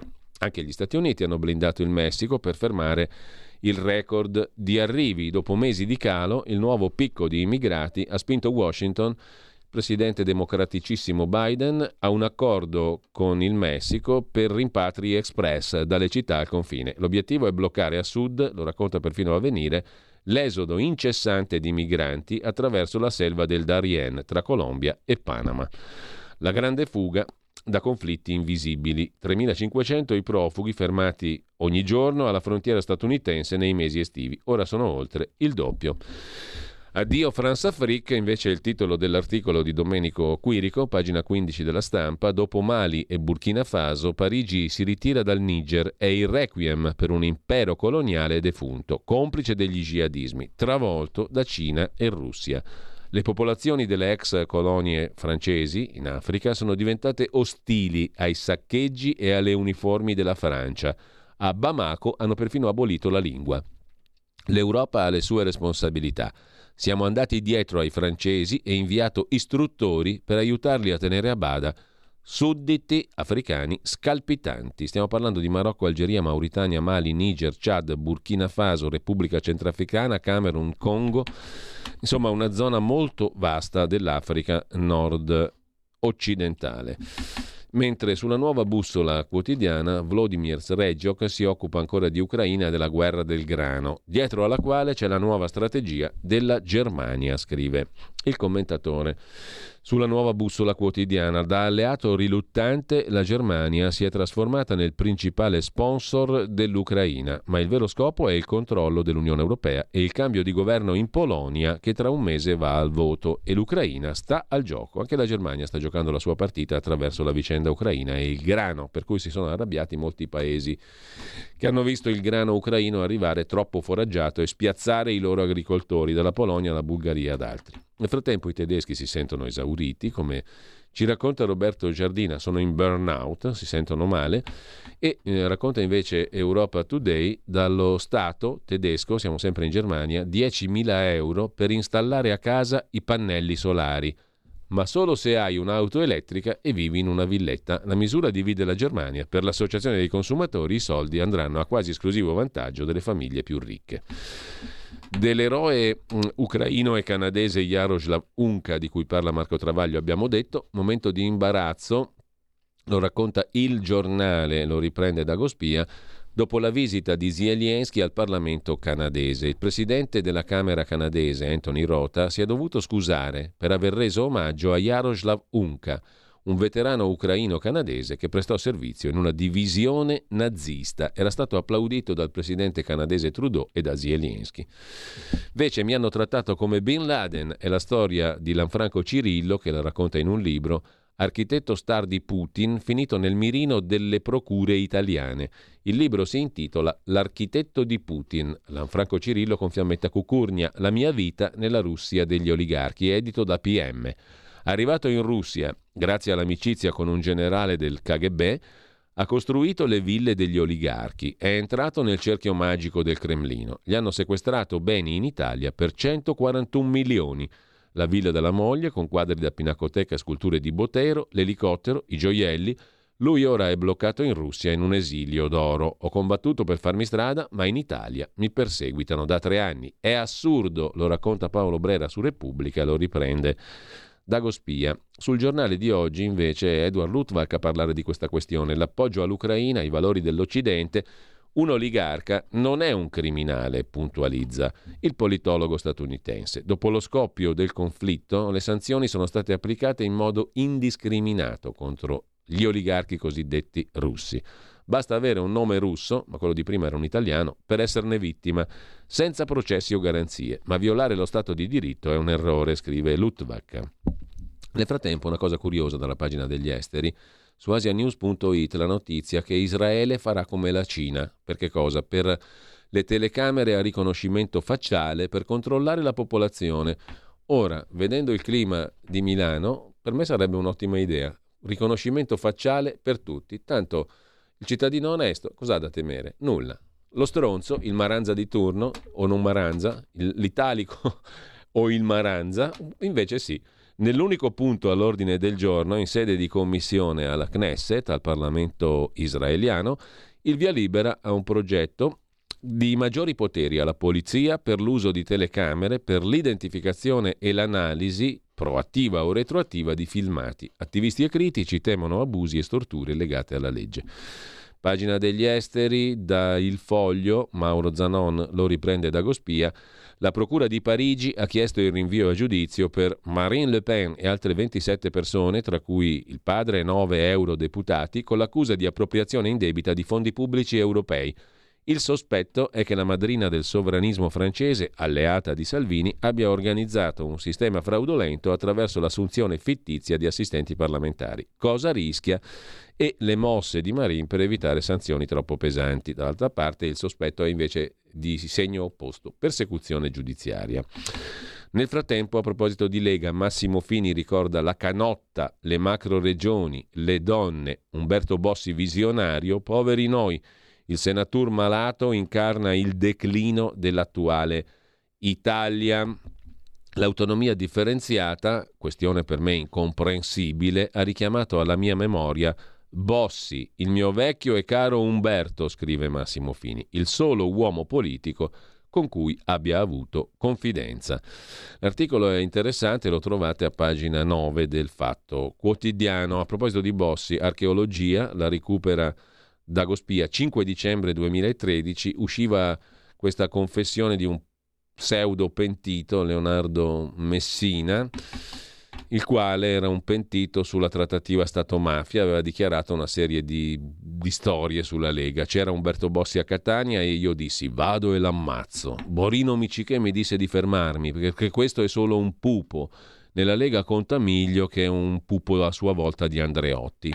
Al PM Nino Di Matteo il pentito disse si diceva che Andreotti era uomo d'onore, affiliato, avrebbe garantito al maxi processo per realizzare la secessione del Sud dall'Italia, qualcuno direbbe magari, i criminali siciliani erano pronti a creare una Lega Sud e la mafia si sarebbe fatta Stato. Tutte minchiate, per dirla col loro linguaggio, di dieci anni fa. Eh, il marketing dello spaccio, questa è interessante, la racconta Padova oggi, la riprende da Gospia. A Padova alcuni spacciatori, per fidelizzare la clientela, forniscono una tessera dove vengono registrati gli acquisti di hashish e marijuana. Alla decima transazione si riceve in omaggio un deca di fumo, coi bollini, no? come le tessere da riempire mano a mano. A denunciare la cosa è il padre di un ragazzino consumatore che ha trovato la Fidelity Card nella tasca dei pantaloni del figlio. Questo a Padova mentre sotto il titolo, sotto lo pseudonimo di Manuel Montero, si racconta su fronte del blog di come Agenzia Europea del Farmaco e Unione Europea, il sito curato da Edoardo Montoli, ammettano casi fatali dopo i vaccini contro Covid. Le nuove avvertenze speciali in due righe dell'aggiornamento di sicurezza di settembre adesso dei vaccini contro il Covid. Dove? Sui siti dell'Unione Europea e dell'Agenzia Europea del Farmaco. Ecco cos'è cambiato casi fatali dopo il vaccino Covid, ovvero morti dopo il vaccino. A dirlo stavolta non complottisti o Novax, ma gli aggiornamenti di sicurezza su Comirnati e Spikevax, cioè i vaccini Pfizer e Moderna del mese di settembre, riportati sul sito dell'Unione Europea e dell'Agenzia Europea del Farmaco, anche se i cambiamenti vengono liquidati in due sole righe.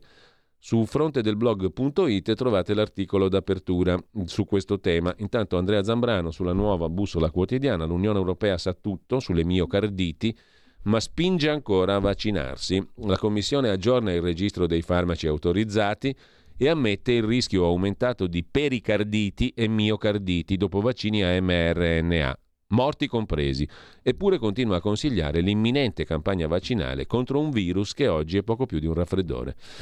C'è un altro virus, si chiama Nipah con la H finale, sta mettendo in allarme l'India, lo racconta Wired.it. Lo Stato del Kerala sta cercando di contenere un'ondata di questo raro virus mortale. Anche lui potrebbe essere trasmesso dai pipistrelli. Allegria, avrebbe detto Mike Buongiorno. Quotidianosanità.it invece racconta la rabbia dei medici specializzandi che sono scesi in piazza. Siamo sottopagati, dicono, usati come tappabuchi negli ospedali. Serve una riforma. Oggi manifestazione sotto il Ministero. Purtroppo non siamo considerati. Tanti doveri, pochi diritti, abbiamo problematiche su ferie, malattie e trasferimenti, non riusciamo a formarci, facciamo da tappabuchi negli ospedali, lavori demansionati e ripetitivi. Vogliamo formarci in modo adeguato, dicono gli specializzandi, in strutture che non sono solo policlinici universitari, ma anche ospedali puri. A proposito di ospedali, al sud c'è il miglior rapporto tra PIL e salute e il paradosso positivo della classifica del ben vivere. Avvenire pagina 15. Il dato sarà presentato al Festival dell'Economia Civile. Il carattere nazionale del sistema sanitario e la migrazione dei pazienti contrastano le diseguaglianze. Dal Molise uno su tre se ne va a curare verso le regioni del nord e questo fa bene al sud.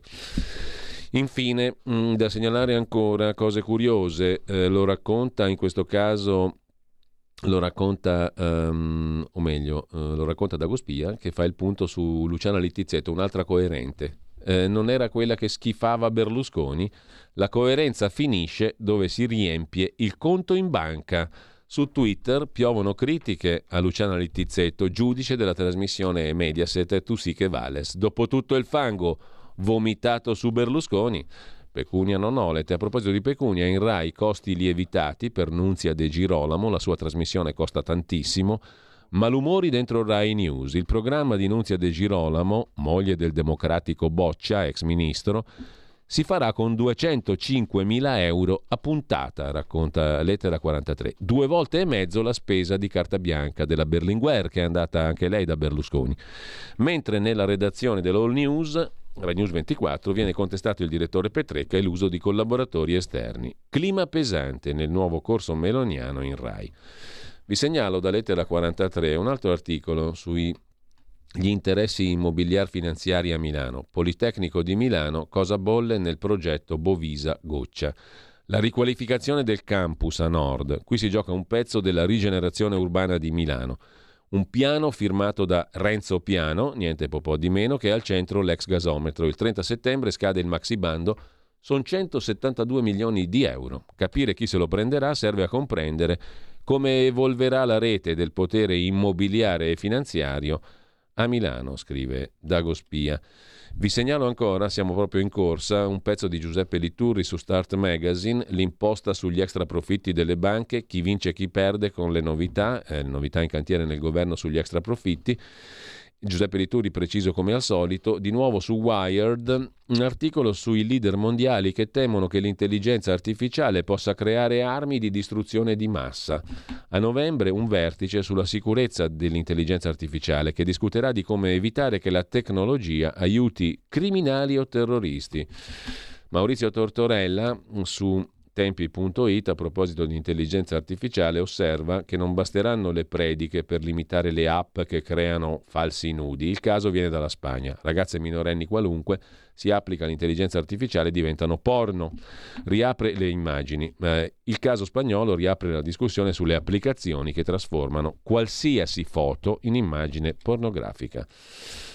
Infine, vi segnalo su Atlantico Quotidiano Vincent Vega, lo strano caso del parco eolico galleggiante chiamato Dorada. Nel Golfo di Taranto, il più grande parco eolico offshore galleggiante addirittura del mondo. Ma più di qualcosa non convince, dall'impatto ambientale all'azienda proponente. Facciamo giusto in tempo a segnalarvelo sulla homepage di Atlantico Quotidiano. Ehi tu, non trovi più il segnale di Radio Libertà sulla tua radio DAB? Non disperarti, risintonizza. Sì, ma come? È facile, tasto menu, poi scegli il tasto corrispondente alla ricerca automatica dei canali, attendi qualche minuto e tutte le stazioni DAB della tua zona saranno disponibili. Stai ascoltando Radio Libertà. La tua voce libera, senza filtri né censura. La tua radio.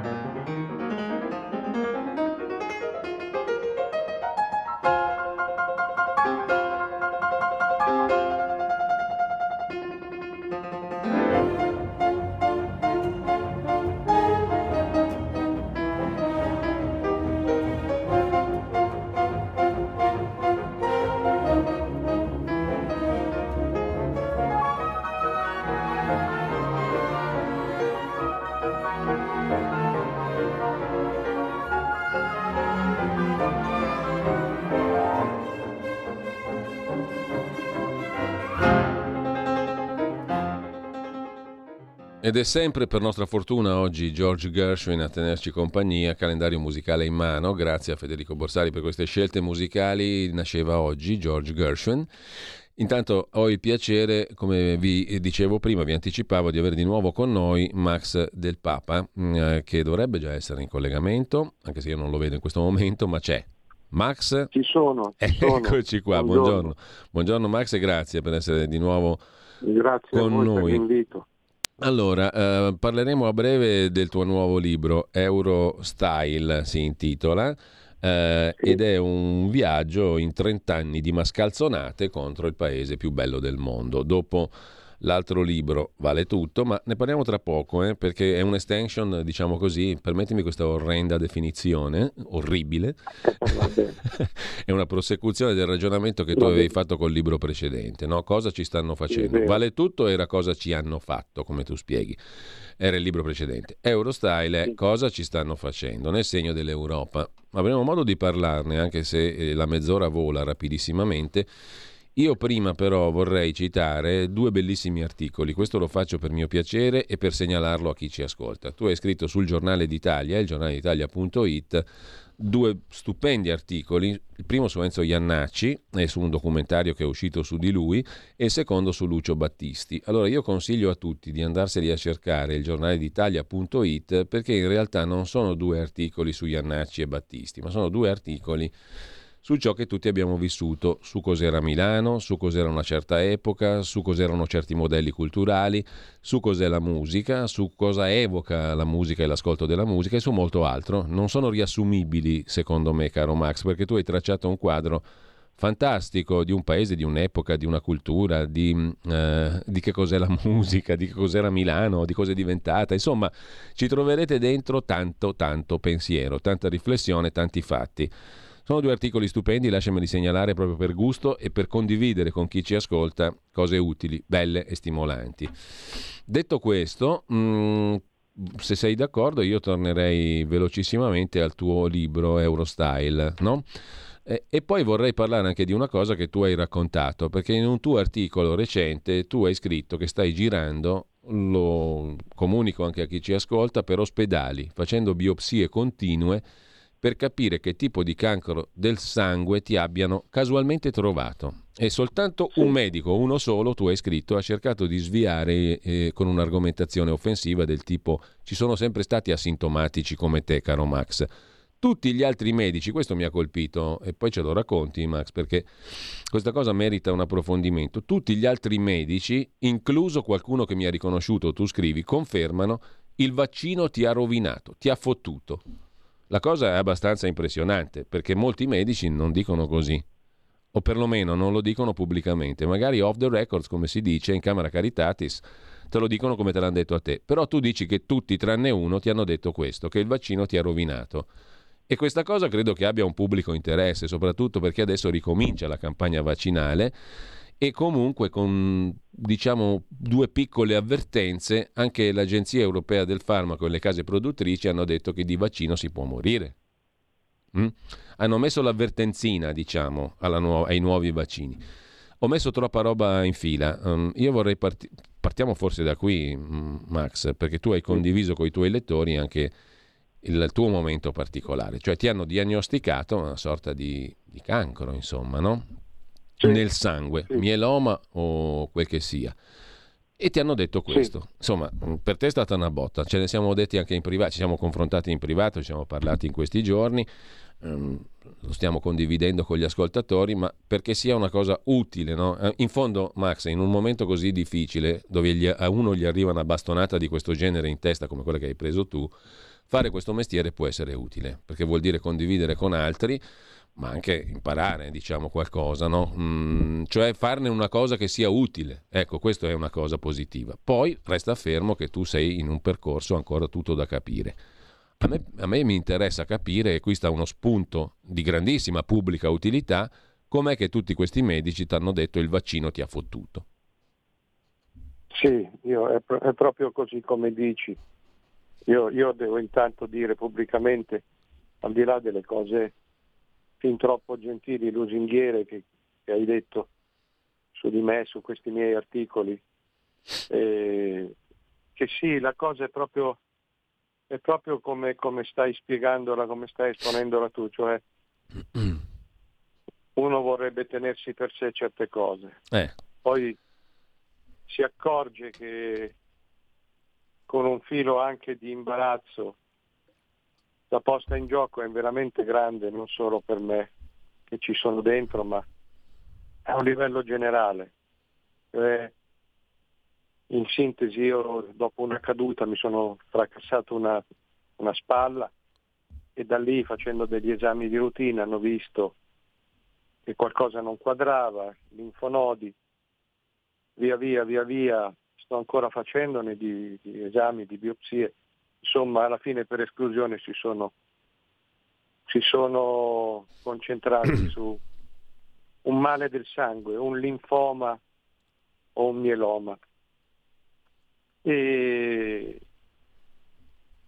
e allora ho deciso sì di dirlo perché effettivamente io da quando mi sono fatto questa doppia dose di vaccini due anni fa non sono più stato lo stesso.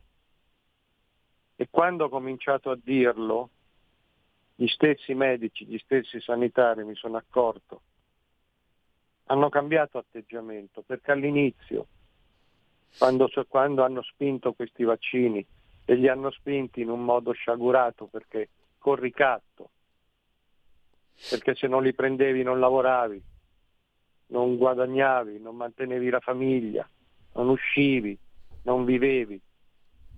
Ma il punto è che questi prima non sapevano e garantivano, poi hanno saputo e hanno taciuto, poi hanno saputo meglio e hanno mentito. E qui c'è dentro veramente tutto. C'è dentro tutte le istituzioni. Io adesso non mi interessa, mm. nella condizione in cui sono, fare polemica o, o insultare o maledire. Il cancro ce l'ho io. Però è un dato di fatto che qui ci stanno dentro tutte le istituzioni, tutte, dalla prima all'ultima, e ci sta dentro un, un panorama dell'informazione che salvo pochissimi, pochissime eccezioni, si è venduto, si è consegnato, ha fatto la propaganda più assurda e più spericolata. Poi quando le cose sono cominciate a uscire, quando come ricordavi tu anche l'EMA, anche l'Unione Europea ha cominciato a pararsi il culo, cioè a dire sì, questi vaccini possono far morire e possono far morire di cancri, possono far morire di leucemie, possono far morire di attacchi cardiaci, di tante cose. Non c'è stato nessun ripensamento da questo sistema dell'informazione. È l'unico paese al mondo questo.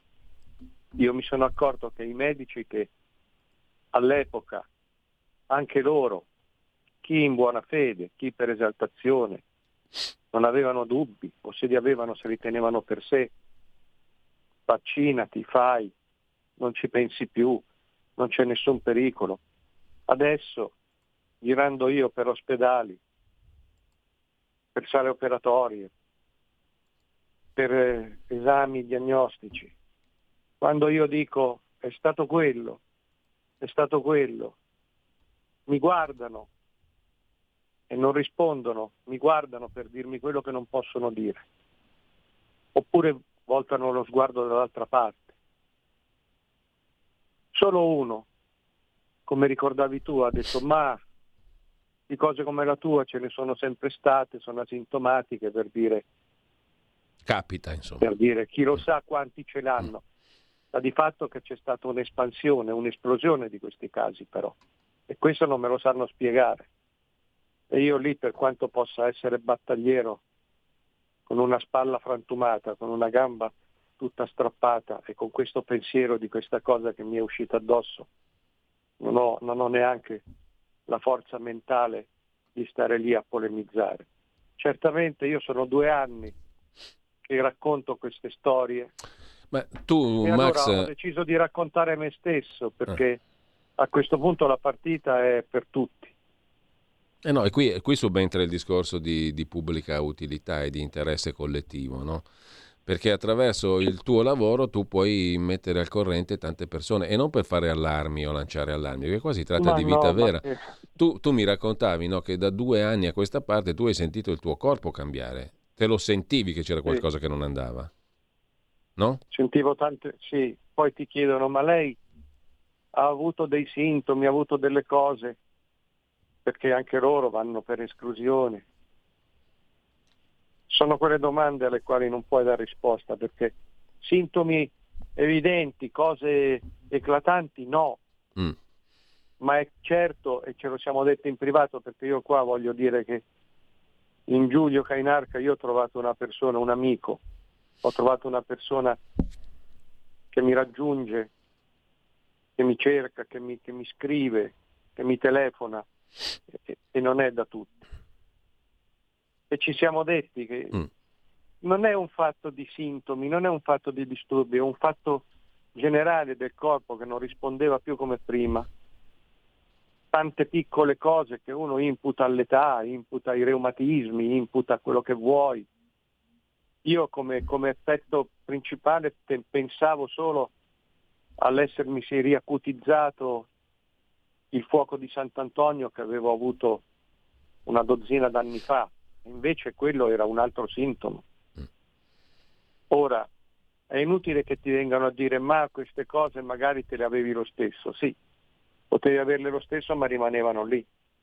e invece con questa proteina spike, di questo, che non è un vaccino, è un preparato, è un preparato sul quale non hanno saputo, sono andati a, a far esplodere quello che uno aveva in latenza. Io non so come finirà la mia situazione, ma certamente se non avessi avuto una caduta rovinosa non avresti scoperto mi ha questo. la spalla, sarei andato avanti ancora per chissà quanto tenendomi questa cosa che non sapevo di avere. E soprattutto... E cosa io no, prego, prego. Eh, no, no, infatti è, è, molto chiaro il percorso che tu hai descritto, no? uh, quindi diciamo questa, questo incidente alla spalla ti ha permesso poi di avere un riscontro oggettivo sì. al, alla tua sensazione di non essere più come prima e di dargli sì. anche un nome la qualcosa può essere anche nel male positiva, diciamolo, perché almeno, diciamo così, tu hai diagnosticato qualcosa che magari si sarebbe aggravato col corso del tempo e preso in anticipo. Eh certo, così mi hanno detto. Infatti. Ecco, questo diciamo però... è l'aspetto positivo di questa vicenda che però mette i brividi, mette i brividi oggettivamente perché comunque a me che mi ha colpito è il, il, responso più o meno esplicito, più o meno tacito che ti hanno dato i medici tutti, tranne uno che, no, che esplicitamente dice, beh insomma tu sei un asintomatico come ce ne sono sempre stati. Tutti gli altri hanno, come minimo hanno dei dubbi e come, anzi mi par di capire che poi dicendo o non dicendo hanno delle certezze tutto sommato. Sì, sì, certi anche l'hanno ammesso.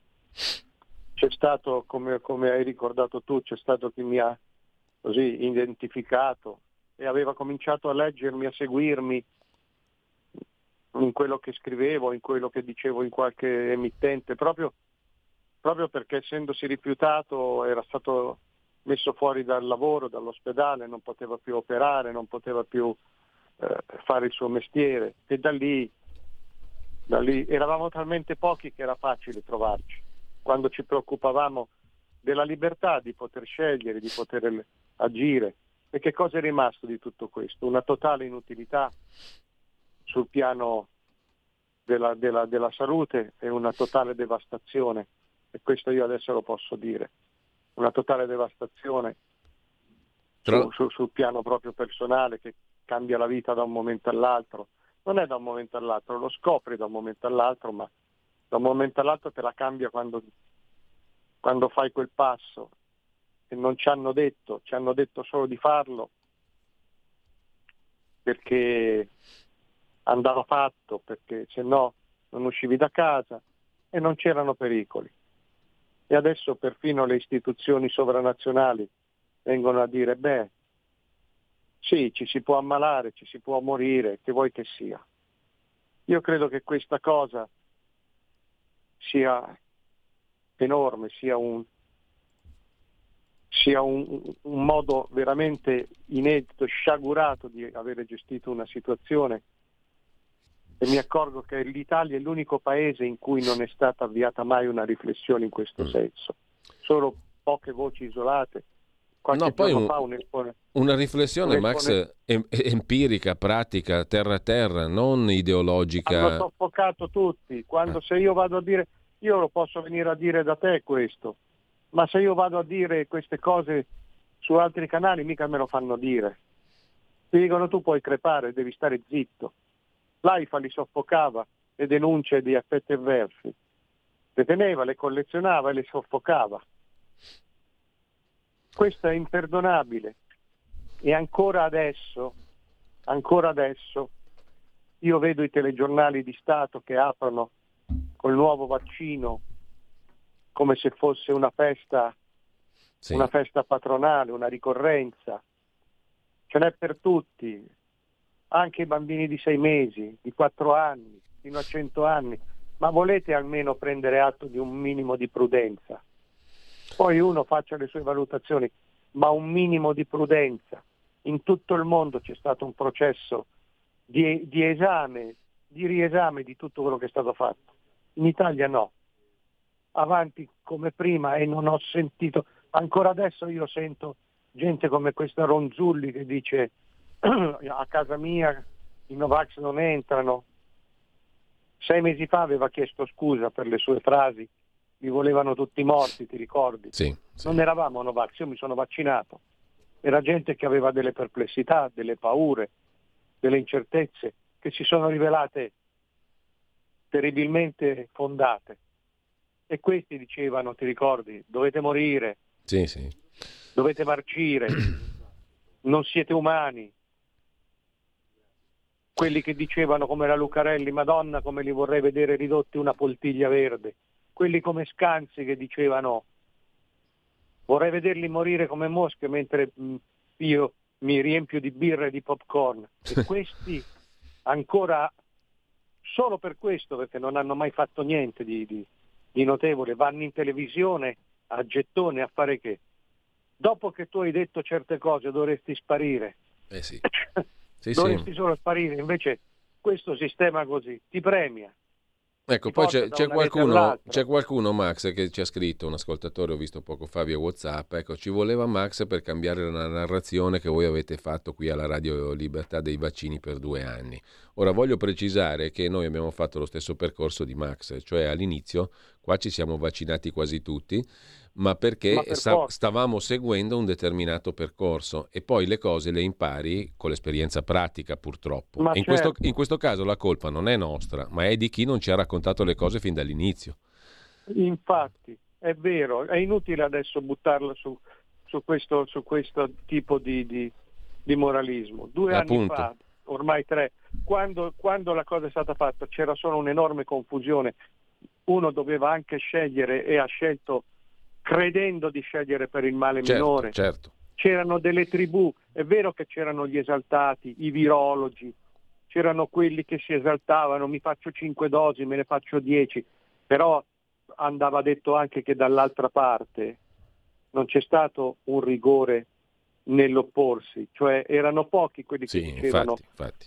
difendo la libertà di scelta, ne hanno fatto anche quelli una scelta di campo, quelli che i cosiddetti Novax, che poi è una dizione questa scorretta, però in moltissimi, io ho girato l'Italia, si sono divisi e hanno colto questa situazione per frazionarsi in tante liste, tanti partitini, tanti movimentini eh, di estrema sinistra, di estremo questo, di estremo quello, antisistema, antitutto, ci mettevano dentro Mm. i vaccini, le scie chimiche, le- i complotti, l'uomo che non era mai andato sulla Luna, eh, io sono contro tutto, eh, le torri gemelle.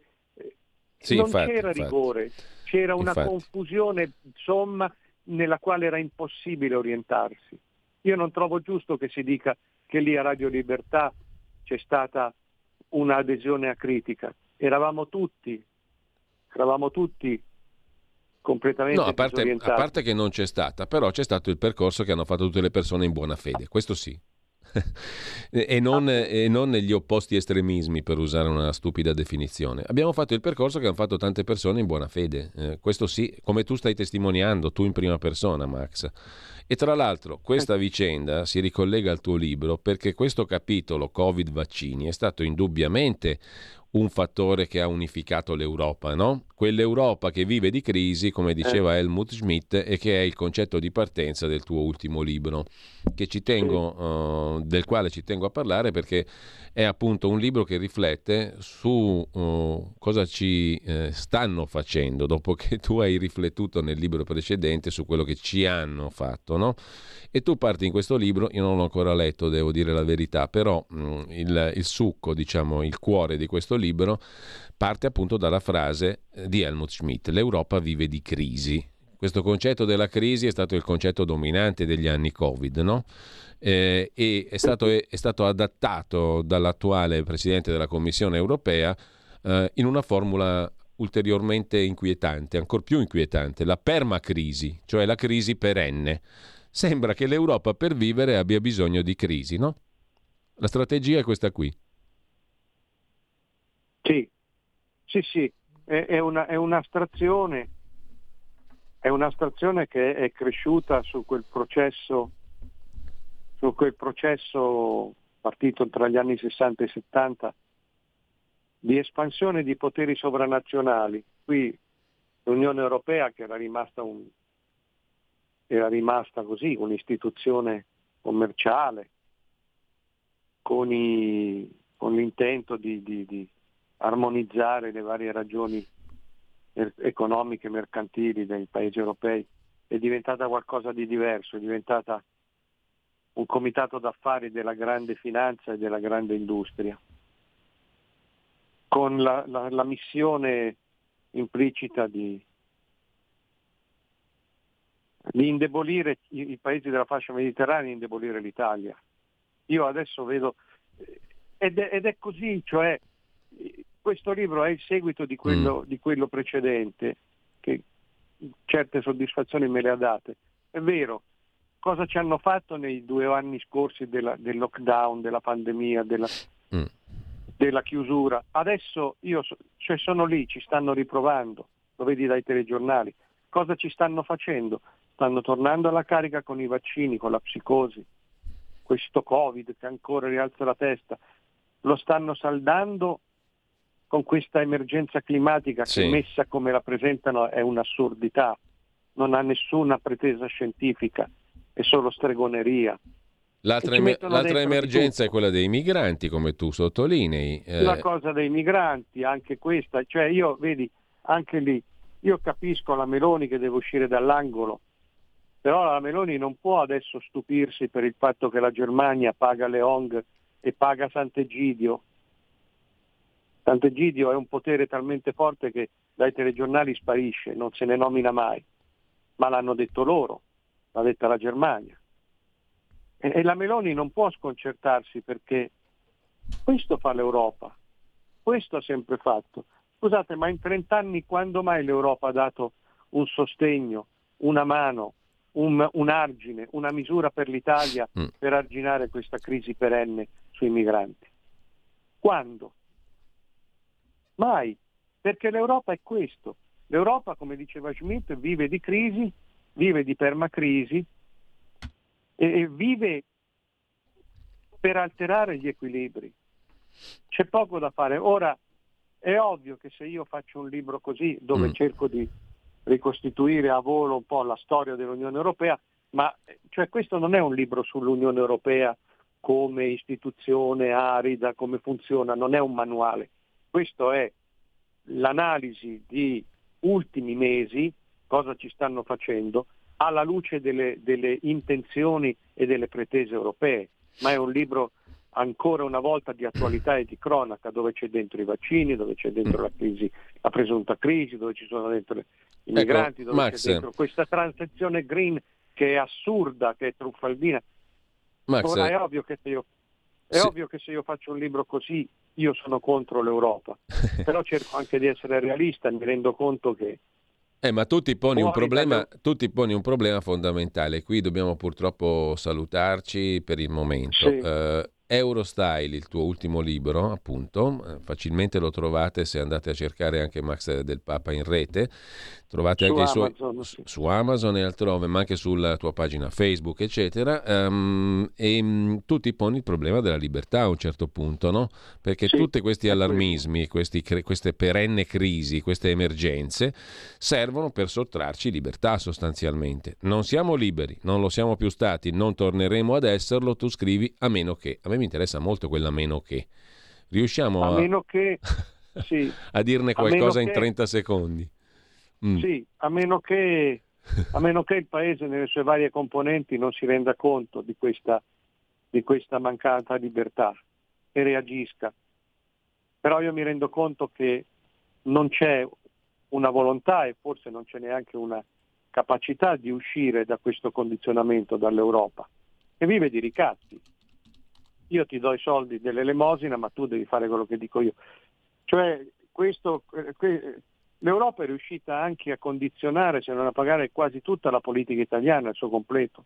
Nessuno dice più, nessuno più, osa più dire no, qui bisogna, vogliono andarci d'accordo, vogliono scenderci a patti, vogliono combinare il diavolo con l'acqua santa, ma non c'è acqua santa, c'è un continuo ricatto. Oggi la Meloni se ne stupisce, ma io mi stupisco di questo stupore.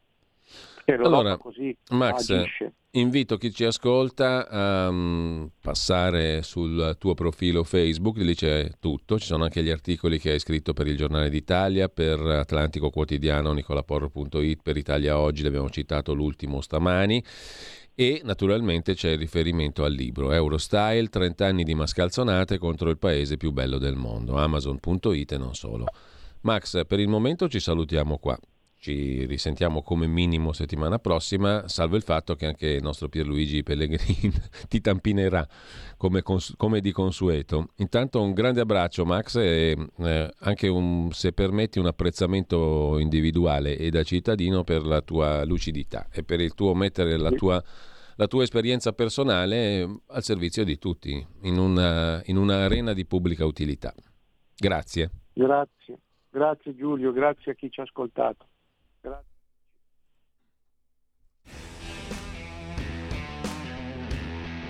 È in corso di programmazione il film Io Capitano del regista Matteo Garrone, un regista gallonato che conosciamo tutti, tant'è che diresse Gomorra. Racconta la storia di due ragazzi africani che attraversano a piedi il deserto del Sahara, aggrediti da predoni che li saccheggiano, esausti per la fatica. Molti di costoro si perdono addirittura per strada. Questo film, Io Capitano, è un film immenso che segue una tragica avventura. I due ragazzi, eh, contro il parere dei genitori, lasciano un'Africa sì frugale ma anche dignitosa e non si sa perché si incamminino verso l'ignoto rischiando la vita se eh, a Bruxelles, nell'Unione Europea, anziché dei grigi funzionari, sedessero delle persone dotate di fantasia e di creatività, i diritti di questo film andrebbero acquistati e il film andrebbe regalato alle tv africane e ai siti web di questo continente. L'ondata si attenua anche, io direi, soprattutto con l'informazione.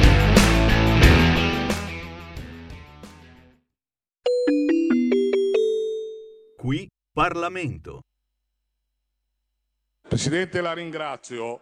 Io volevo denunciare un fatto. Qualche giorno fa Mattia Sartori, che è un consigliere comunale di Bologna del Partito Democratico, si è presentato in consiglio comunale a Bologna con un vasetto di pesto, come questo, Presidente, lo metto via, ma come questo, alla genovese, e uno di cannabis, due. E l'esponente del PD ha paragonato il pesto a una droga, alla cannabis. Ha detto che il pesto è come la cannabis. Presidente, le voglio dire che noi liguri ci sentiamo offesi rispetto a questo tipo di affermazione. I liguri, Presidente, mangiano il pesto e non sono dei drogati. Dichiarazioni vergognose dalle quali il suo partito non si è dissociato, né quello ligure né quello emiliano, che tra l'altro esprime anche il segretario nazionale del Partito Democratico, la collega segretaria del Partito Democratico che non vedo in aula, non si è dissociata, non ha detto nulla, è stata zitta. Invito tutti quelli che ci ascoltano a capire che quella è una cosa non buona, chiudo. Invito tutti a mangiare più pesto e a farsi meno canne. Intanto stiate tutti tranquilli che noi Liguri, Partito Democratico in testa, il pesto continueremo a mangiarlo. Metta via il barattolo, collega, per favore. Qui Parlamento. Avete ascoltato la rassegna stampa.